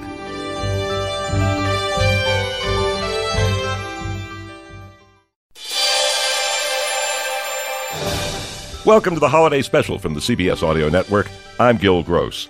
The holidays are here, and so is Elizabeth Graves, the editor in chief of Martha Stewart Living, with some timely advice. Don't get so wrapped up in planning all these get togethers of family and friends that you miss the point of them. Elizabeth, happy holidays to you. Thank you. Yeah, and this is something that happens. You can get so wrapped up in the planning and then the doing when everybody's at the house that you, you kind of miss them. Yes, it's so true. I mean, the holidays are the most wonderful time of the year, but also often the most overwhelming time. And, you know, we really have to focus on enjoying the now um, because what the holiday season really is about is coming together. You know, it's a time for reflecting and being restorative. Um, you know, it has a lot of different meanings with whatever you're celebrating, but there was nothing ever written that was saying that holidays should be stressful, and yet they are for people. Um, so at Martha Stewart Living, we really try to give people lots of glorious ideas, of course, to make it special. We want to make it special, but make it stress free. Um, and I think it really starts with setting your priorities of what you want your holiday to be. If it's Yeah. really about being with family, then make sure you're doing that. Make sure you're not getting distracted from that. If you really want downtime, you know, it makes it easier to pass on things that might come along if you know what you want out of the holiday. So that's one thing we always say is really, what do you want out of it? So you can pass on things that might make you feel more harried than holiday. Here's here's a tip that sounds awful to people, and and yet it's worked for me. Which is instead of last minute shopping like the last couple of days, oh I haven't gotten this for them and and all of that, I forward them the tracking number. It's it's coming. It's on coming its to way. your home. I don't have to run around.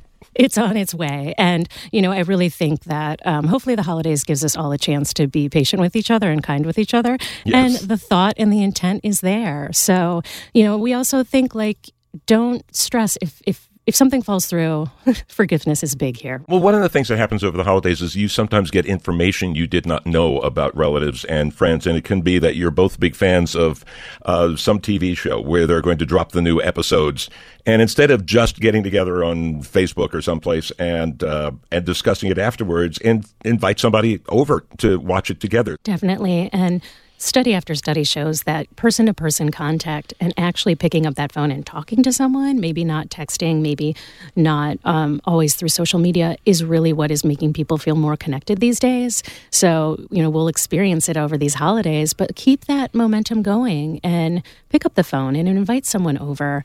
It, it can be a lonely time of year for people. So it really um, is a great time to start the new year off with lots of one-on-ones stock your key, your tea cupboard and have your best friend over to watch a movie and i think it's it's in our attitude of, of how we embrace it but post holiday it certainly isn't a time to hibernate um, you know people it's true they don't really um, pick up the phone as much anymore and sometimes i think it, it it's like the gym in a way or going to a party that at first you're like i don't know if i want to do this and then you get there or you get on the phone and you're so happy you did it. And you yeah. think, why don't I do this all the time? That one on one conversation and exchange, you just can't get that kind of metadata from a text or an emoji. You you really I think you know how someone's doing by seeing them and hearing them. Some wonderful tips in the double issue of Martha Stewart Living. Elizabeth Graves is the editor in chief. Elizabeth, happy holidays to you again. Thank you so much for being with us. Thank you. You're listening to the holiday special from the CBS Audio Network.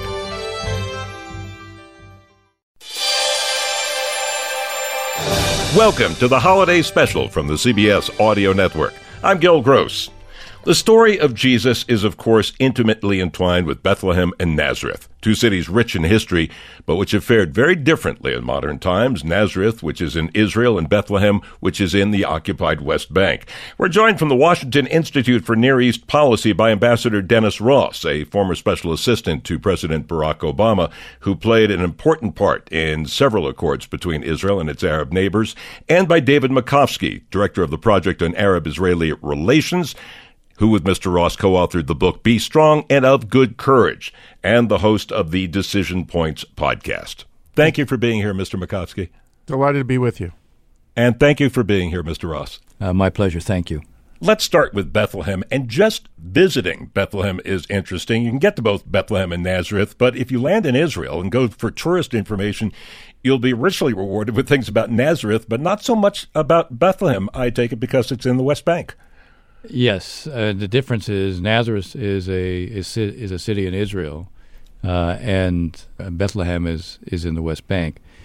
One one thing that you see most is Israelis will not go into the West Bank because they're actually they, to go into the West Bank now you actually have to have a pass. That didn't used to be the way it was, but uh, at the time of the Second Intifada, everything changed, and that was really from the year 2001 to about the year 2005. So it's very rare for Israelis uh, unless they have some specific reason and a pass to go there. Uh, and I do think that they're. It, it's not that the Israelis don't make it possible, especially for Christian tourists, to go to Bethlehem. They certainly do, but obviously it's not a surprise that they're more comfortable with people going to Nazareth because it doesn't raise any potential questions on security. I remember with my wife, a fellow broadcaster, and a journalist friend, Daoud Kuttab, we visited Bethlehem during the first Intifada, and we were alone at the Church of the Nativity, where Jesus right. is said to have been born, uh, other than soldiers and this one guy sitting outside the church who was desperately trying to sell souvenirs, but there there was nobody there.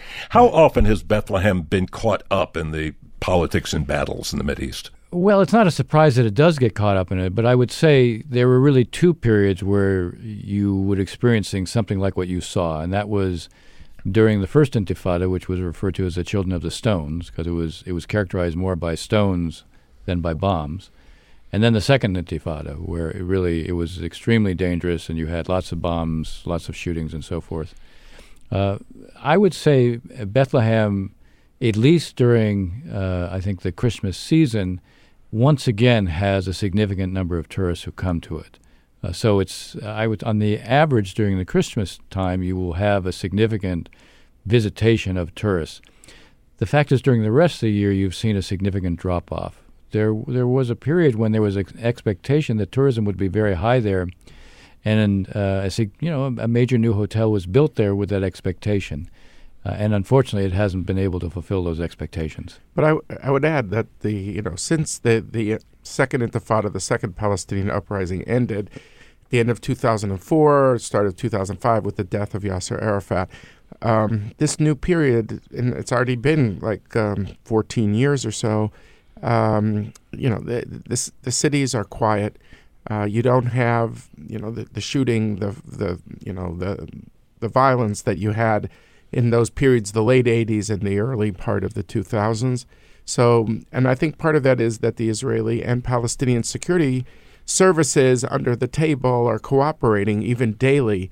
Uh, this is not a favor to the other side, but the Palestinian Authority also wants to keep their their streets safe. They don't want to see uh, jihadi elements there. So they, they do work together with Israel, and uh, certainly the situation is better. And uh, for the uh, for the pilgrims, for the tourists who come around holiday time, um, I, I do think it's a festive period. Yeah, it is. And Bethlehem is lucky in many ways because of that tourism and so many of the jobs there have to do with tourism. I think not as many people lost their jobs when they were cut off from Israel. Look, this is uh, a historic uh, religious site. Uh, it is uh, large numbers of pilgrims go every year to visit it. Many of these pilgrims, obviously, they they go to the the religious Christian religious sites that are in Israel, and they also go to, to Bethlehem, and they they go to the Church of the Holy Sepulchre in, in Jerusalem. And you know, there's the, the number of Christian pilgrims that come every year is well over one million. So it's this is something. David's point is right. This is something that's extremely important for the Palestinian Authority because it's a significant source of revenue for them. Yeah, it is interesting that for the most part, except during that siege when Palestinian fighters sought refuge at the Church of the Nativity back right. in 2002, for the most part, it's been kept out of the problems. You have the midnight mass there, which is uh, broadcast around the world at Christmas time, and that site, even in heavily Muslim Palestinian West Bank, seems well protected and cherished.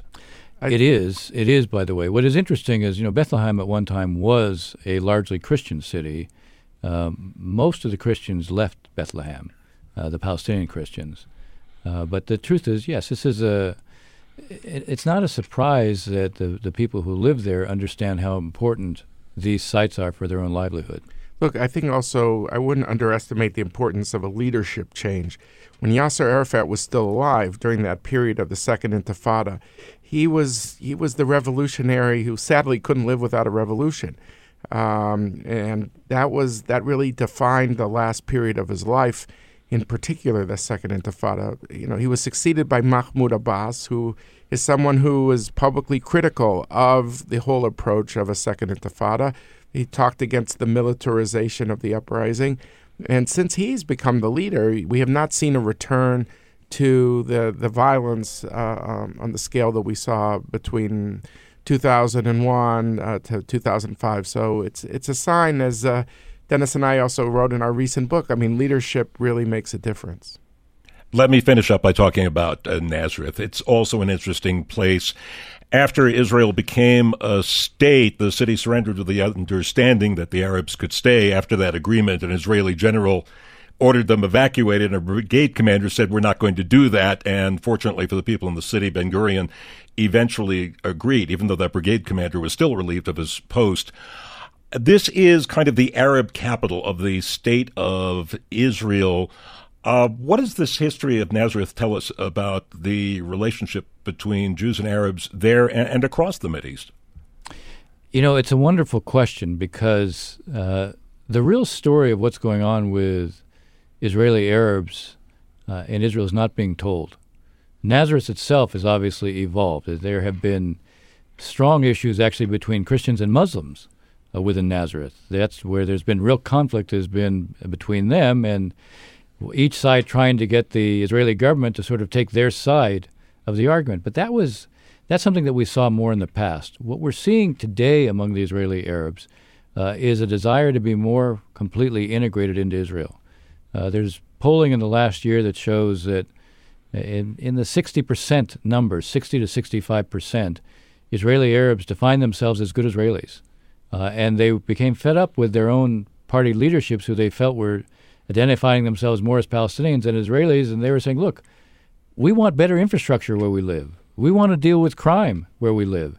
They had very practical day to day issues. They want a piece of the pie. Uh, and in a sense, they're demanding of their own leaders that they pay more attention to what their needs are. And it's, I think, an indication that there's an interesting evolution taking place with Israeli Arabs. Apropos of your question, I would just say go into any hospital in Israel, 30% of the doctors are Arab. Go into any drugstore, almost all of the pharmacists are Arab. Uh, walk down the promenade in uh, Tel Aviv, uh, the boardwalk towards Jaffa on a Thursday afternoon, early Thursday evening.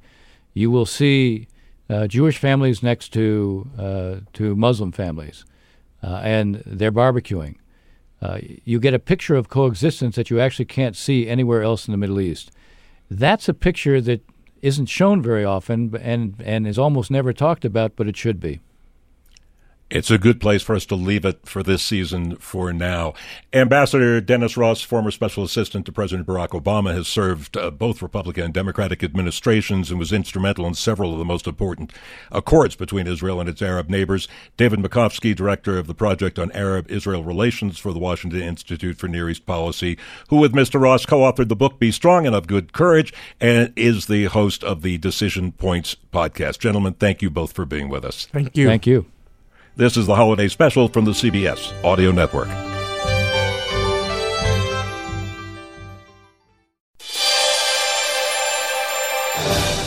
Welcome back to the holiday special from the CBS Audio Network. I'm Gil Gross.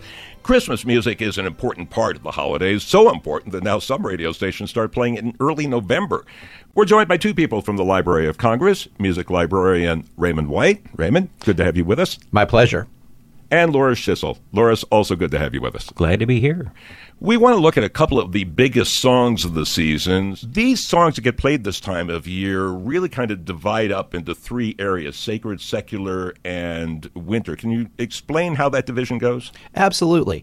The sacred songs that are most associated with Christmas, the Christmas carols that people think of, were mostly written in the 18th and 19th centuries, but they've been around for a long time. They've been very familiar since most people were kids, and they're just part of the season. Then we get the secular songs, most of which have a really big aspect of nostalgia. Um, White Christmas is certainly one of those, but so is Chestnuts Roasting on an Open Fire and Have Yourself a Merry Little Christmas and so forth. And then there are those winter songs. Jingle Bells is first on the list. It it's a functional Christmas song. You hear it this time of year, but there's nothing about Christmas in it. And White Christmas falls where? Secular, certainly not religious, but it specifically mentions Christmas. It absolutely mentions Christmas and it has a huge aspect of nostalgia in it. It comes from 1942. It was first heard when Bing Crosby sang it in the movie Holiday Inn. And it's sung by a character in as he's remembering what Christmas was like long ago. I'm dreaming of a white Christmas, just like the ones I used to know. One reason that the song seems to have resonated with so many people, I think, is because it first appeared during the Second World War when lots of people were far away from their homes. And I think it really doesn't matter if one experienced white Christmases or not. It's it's just a good feeling that's described in the song. Yeah, it is interesting how you can be in the deepest part of the South and not have seen snow in 10 years, or maybe for some people ever. And there's something about the idea of a white Christmas and jingle bells and all these other songs that, that seems to evoke something in people. Well, it certainly does. And there's a fair number of these songs that refer to sleighs, sleigh bells, dashing through the snow in the one horse open sleigh. How many people in America today have ridden in a one horse open sleigh? Yet it is a notion that's pervasive. So let's talk about the nostalgia aspect because it does come out really, uh, Crosby sings it publicly for the first time in the Kraft Music Hall Christmas show just three weeks after Pearl Harbor, but it's not released as a record until late in 1942.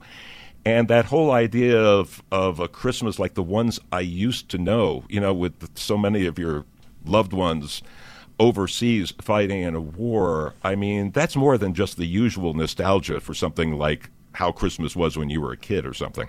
Oh, I think there's no question about that. And I think that because the song resonated with so many people, it helps to explain why 50 million copies of the recording were sold. It helps to explain why, in the years since then, there have been more than 500 recordings of this piece. And Crosby himself has sold an estimated 100 million copies by the time you count the albums on which it appeared. It resonates with people, and it's been played and sung and played and sung, so it's extraordinarily familiar. It was a number one record back in the 1940s in three separate years. It also became number one on what back in those days was called the race charts. Uh, then then the black charts, and then the R and B charts, and now the urban charts. The interesting thing about that was Bing Crosby started out as a jazz singer. Artie Shaw mm-hmm. said uh, that he was the first hip white person born in the United States. white Christmas is definitely his later crooning style, and yet even there, this song, you know, crossed over across cultures, across the playlists, and all of that. Why musically does this song work so well? Well, it has an interesting melodic contour. It has a lot of chromatic notes, and yet it's structurally very simple. It's not long and complicated. It's easy to get your brain around the tune, it's easy to get your brain around the concept, I think.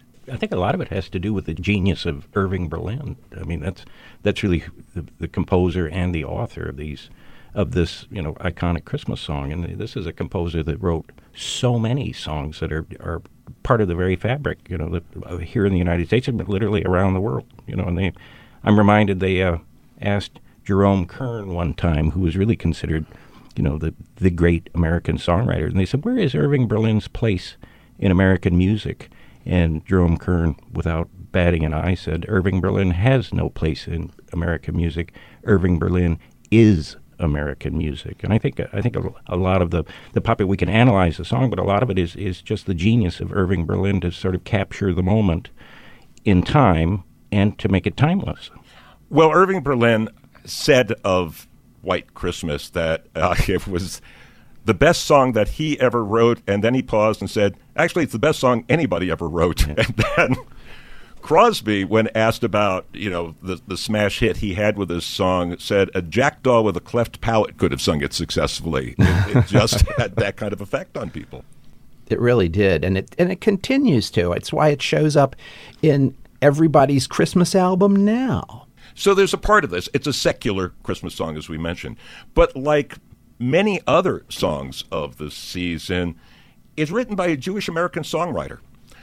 Not only that, writing at the time in the sunshine, either at uh, the uh, Biltmore in Arizona or the La Quinta in Southern California. They've been fighting for years over where the song was written, and uh, we'll, we'll not sully our hands by getting in the middle of that. Uh, but, but still, he's writing this song in the sunshine. This is not a song about uh, the culture that he grew up in, and yet he managed to get right at something that just resonated across America and, uh, across people of all religions. Well, one of the reasons that it resonates so easily, I think, is because it doesn't have a lot of words talking about the various details of Christmas and the tree and the this and the that and the other thing. He's, he says, I'm dreaming of a white Christmas, and just lets the listener proceed with wherever that thought will take them. You have to tell them about Mrs. Irving Berlin. One of the stories I do kind of like is that it's said that when Irving was telling his wife about this thing and she heard it the first time, and the the verse which practically nobody sings anymore. Uh, the sun is shining, the grass is green, the orange and palm trees sway. There's never been such a day in Beverly Hills, L.A. And she said, Irving, that doesn't make any sense. Beverly Hills is Beverly Hills. Los Angeles is Los Angeles. And he apparently said, it fits, it rhymes, it stays. Maybe that's one of the reasons so few people ever actually sing that verse. you know, talking about the emotion of the song, Crosby's uh, nephew, Howard, said that uh, his uncle told him the toughest thing he ever had to do was Sing White Christmas. In 1944, he sang it on a USO tour in northern France to 100,000 GIs hmm. who were breaking down in tears listening to this, and Crosby said that it was all he could do to keep from breaking down himself. I have read that, and I, I can just imagine how true that must have been. It, it resonates with everything I know about the song and the period. But why does it hold up? So we've talked, and maybe we'll finish talking about White Christmas with this. We've talked about the impact it had, the nostalgia because of the war and all of that, completely understandable. Also, how easy it is to get a hold of, how easy it is to sing compared to other songs for, for most people.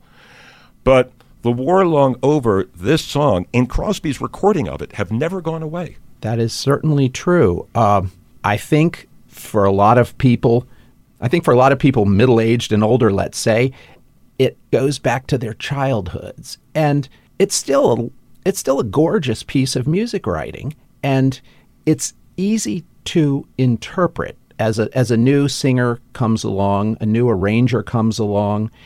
There's a lot to work with. I think that's that's one reason standards hold up. There, there's a lot to work with. There's quality material there, and they allow the next generation of performers to interpret the material again and anew. I think a lot of it, the sentiment, I think, is something that's that's sort of timeless that way. Um, is that we all can look back nostalgically on something or some period. Who listening might not have a son or daughter in Afghanistan or something. That this kind of evokes those same feelings that way. You know.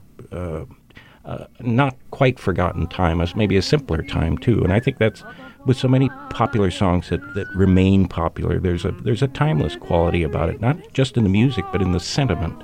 I think, and, and I think Irving kind of captured a feeling that's that's really timeless.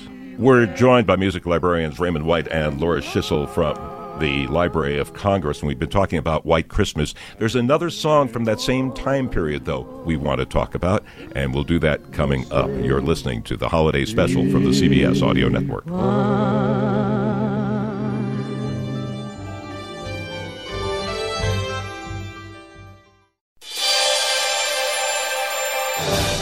Welcome back to the holiday special from the CBS Audio Network. I'm Gil Gross. We're talking Christmas songs with music librarians from the Library of Congress, Raymond White and Loras Schissel. And last segment, we talked about White Christmas. And this segment, gentlemen, let's talk about another song of the season. Have yourself a merry little Christmas. Uh, what can you tell me about this song, Loras? Well, this song comes from about the same time period as White Christmas. We're right smack dab in the middle of World War II. The film came out, uh, Meet Me in St. Louis. And uh, that was the film that featured this song, among others, by the composer and lyricist of the song, whose name was Hugh Martin. Those who have seen this this great film remember that uh, you know, Judy and her family are living in St. Louis. They go through the World's Fair and all that sort of thing, and then Pop gets a job in New York, and the whole family's going to move off to New York. So it was up to Hugh at that point to uh, to read through the script and to come up with spots where he might insert a song. So he thought, well, here's here's a poignant spot. I'll write a. It's Christmas Eve and they're getting ready to move and everything's falling apart. I'll write a really sad tearjerker here. So he wrote, "Have yourself a merry little Christmas." Now most of us know the the, the version that Judy Garland sang and Judy Garland owned for the rest of her career. Have yourself a merry little Christmas. Let your heart be light. Um, but the original version was Have yourself a merry little Christmas. It may be your last. Next year, we may all be living in the past. Have yourself a merry little Christmas. Pop that champagne cork. Next year, we all may be living in New York. No good times like the olden times, and on and on. So when Hugh sang this and played it for Judy and and uh, Vincent Minnelli and some of the other cast members there, Judy said, "I'm not going to sing that song to this little girl in this film. She'll start bawling, and so will the audience. It's it's entirely too sad. You can't have a song like that." And Hugh, who in uh, interviews later on I said, he said, Well, I was a young composer and kind of cocky. And I thought, Well, if you don't like it, well, Judy, I'll just write you a new song. So he threw it in the trash. Tom Drake, who was one of the co stars in this film, uh, saw Hugh a few days later and he says, You know, that song was really nice if you just tone down the. Uh, the depression aspects of it, and uh, cheer it up a little bit. I think you'll have a real hit on your hands. And so Hugh thought it over and went over to his studio and pulled the, the manuscript out of the trash can and uh, came up with the words that, that Judy sang in the film. And it's really one of those truly, not only is it a Christmas song, but if you think of, of Judy Garland, you, you just can't imagine anyone else really singing. It's like uh, Over the Rainbow. She owned that song for the rest of her career then. If you look at the credits for the song, Mhm. we've been talking about Hugh Martin, but it says Hugh Martin and Ralph Blane. But that is Yeah. a source of some controversy because Hugh Martin, even though Ralph Blane ended up also in the Songwriters Hall of Fame, Yeah. Hugh Martin says on this song and on many other co credited songs, Ralph Blane didn't write a note or a word. Yeah, and that was uh, Hugh often said we have Hugh's papers at the Library of Congress, and uh, you know they worked together for years. Hugh said I was a young composer and a not very good businessman, but they, they each worked on their own individual songs for a, for a show or a movie that way. Um, but then they combined the credits. But as time went on, Hugh started seeing all the royalties that were going to to Ralph instead of him, and he thought, boy, I was a bad businessman to come up with that. So One of the interesting things about Have Yourself a Merry Little Christmas is that it does give itself to irony. So even though he jollied it up for Judy Garland and then jollied it up again for Frank Sinatra and later gave it a more religious tone. Yeah. Uh, famously, when director Carl Foreman did the anti war film The Victors, Yeah. he used Have Yourself a Merry Little Christmas as as the background during the execution of of a soldier, uh, of a GI des- deserter. And uh, there was quite a bit of controversy Yeah. about doing that at the time.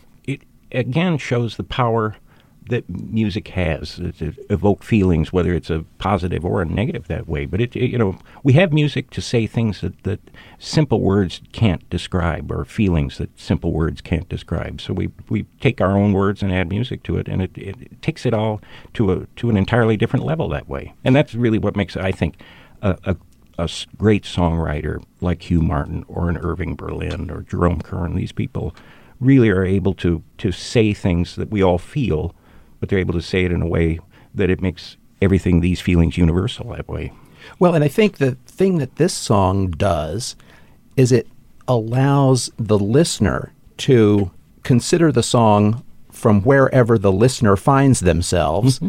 whatever my life is like right now, and then the song says, Have yourself a merry little Christmas. And depending on how good or bad your situation is right now, it either can evoke irony or encouragement or more good, more jollity. And one of the things that we can do with all these songs, whether it be White Christmas or Have Yourself a Merry Little Christmas, is when we sing it, make the song our own. And that's probably one of the many reasons they've lasted. We've been joined by music librarians Raymond White and Loras Schissel from the Library of Congress. Gentlemen, thank you so much and have yourself a Merry Little Christmas. And you, as well. You're listening to the holiday special from the CBS Audio Network.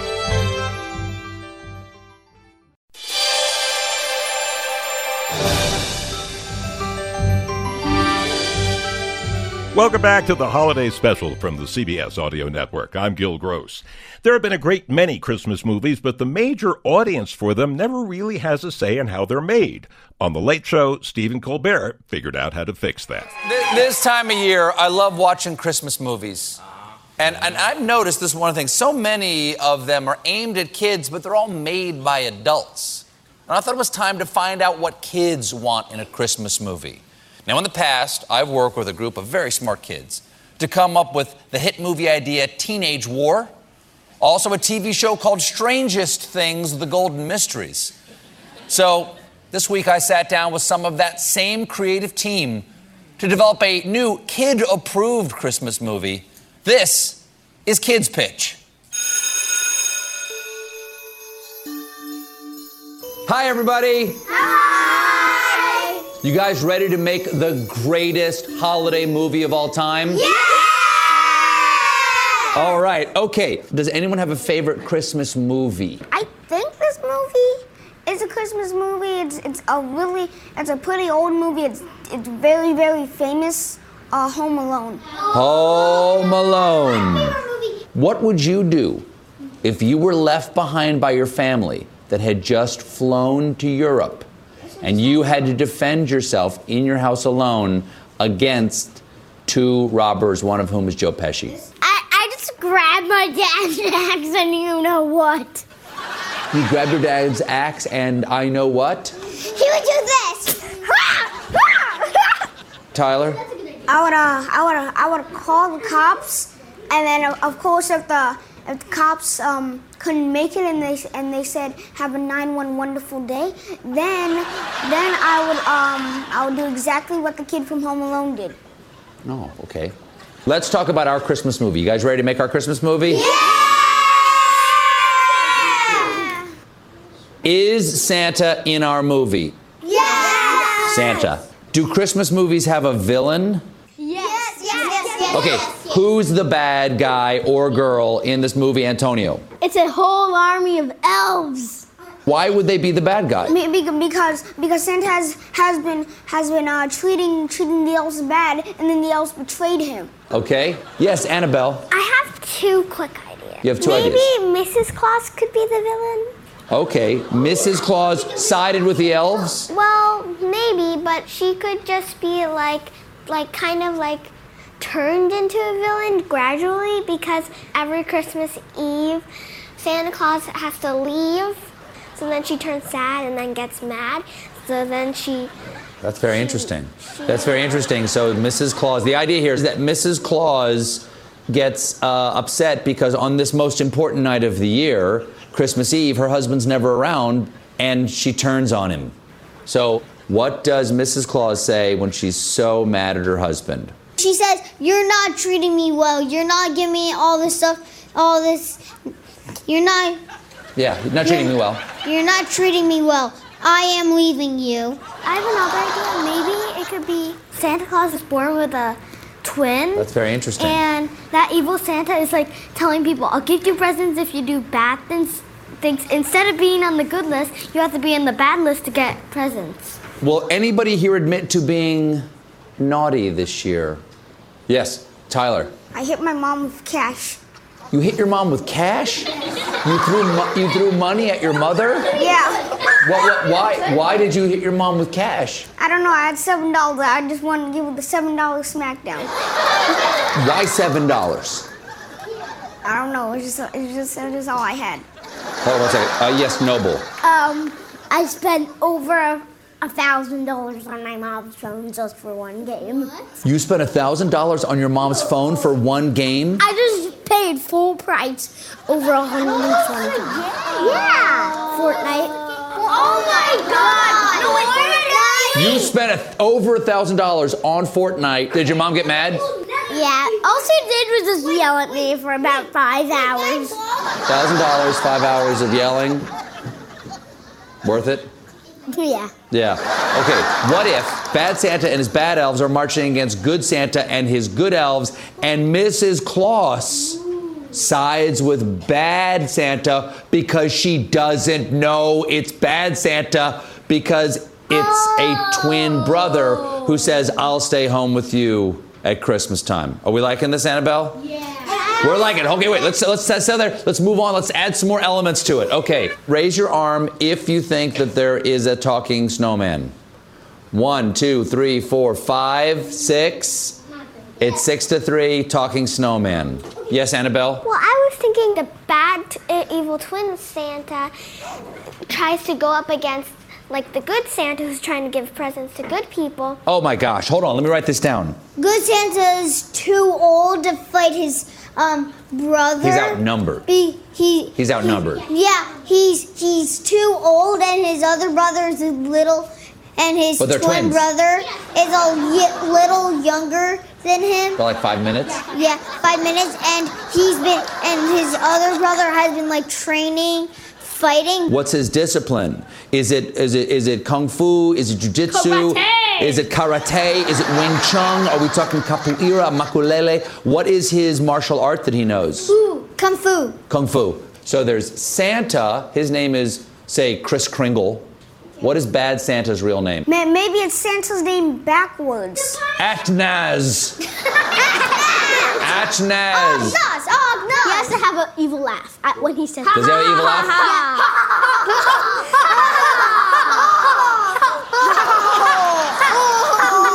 How does the movie? How does the movie? Is that freak? Wait, hold- Tyler. I gotta ask Tyler. So, Tyler, are the evil laughs freaking you out? Well, well, I mean, it's fine. Um, I'm, I'm I'm okay with them. They're, they're pretty loud, but I like loudness. Do you like this movie so far, Tyler? Yeah, it seems like a good movie. I, I'll watch it. You would watch this movie? hmm That's great. So bad Santa knows kung fu. Atnaz knows kung fu, defeats Santa. Santa goes off to the South Pole and learns kung fu from. Bruce Lee. I wish we could hire Bruce Lee, but unfortunately, Bruce Lee is no longer with us. Bruce Lee died. I'm sorry. What? Am I the one? Or am I the first one to tell you this? He died? Yes, Bruce Lee died. Unfortunately. Oh. Yeah, yeah, it was a hit job by the uh, by the monks of the Quivering Palm. Let's pause here for a second because we've come to a critical moment in our story. We still haven't figured out who. Okay, we'll figure out who the, The trainer. The snowman. The snowman teaches uh, Santa how to but fight. then, like the the snowman trainer has a secret The snowman trainer has a secret. that he's on the bad Santa side, yeah. and then the ba- and then and then the snowman turns around on the bad Santa and actually really helps. Okay, so the snowman at some point in the past has been on Atnaz's side, but he flips to help good Santa. Yeah. Do we like it? Yeah! Me too. What's the name of the movie? Yes, Annabelle. Saving the holiday? Saving the Holiday, Molly. Santa fight. Santa fight, Saving the Holiday from Atnaz. Yeah. So, what movie are we gonna make, guys? Santa fight. Saving the holiday from Atnaz. We got a hit. We got a hit. Now, folks, I know what you're all thinking. You're thinking, Stephen, that movie sounds great. When does it come out? I don't know. But what we can share with you is what the coming attractions would sound like, and we'll do that coming up. This is the holiday special from the CBS Audio Network.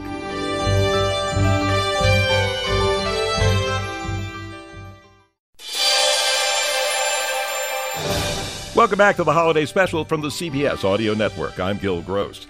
In our last segment, Stephen Colbert on The Late Show asked a group of kids what they think would make a perfect Christmas movie, and they had everything from good and evil identical twin Santas to a grumpy Mrs. Claus to Bruce Lee training Santa in martial arts, though the kids were bummed to hear Bruce Lee was no longer on the planet. What kind of movie would this be?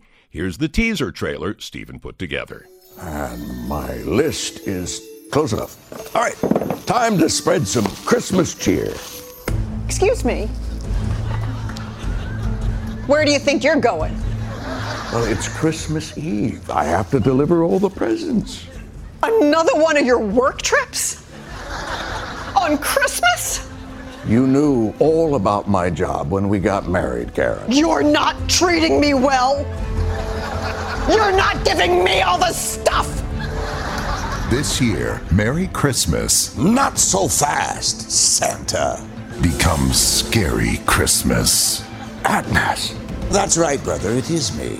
Now hand over the presents and the naughty list. This year, the bad kids are getting all the good stuff.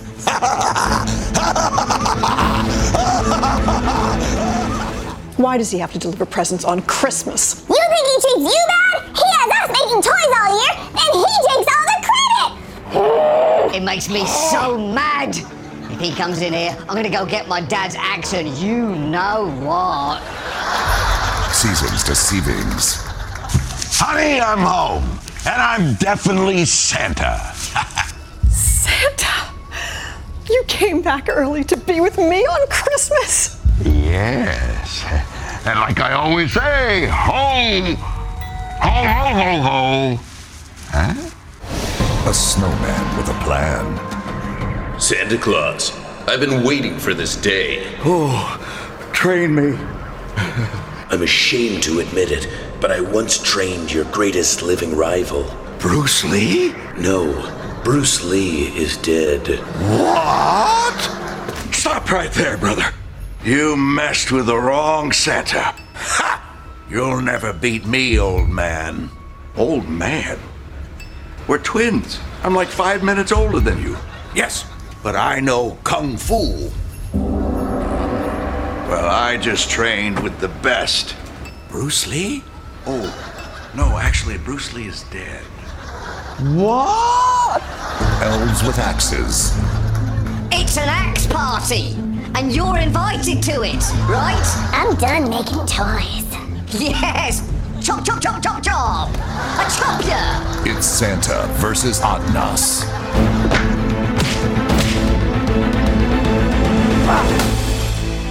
Prepare for the greatest martial arts move of all time the $7 SmackDown!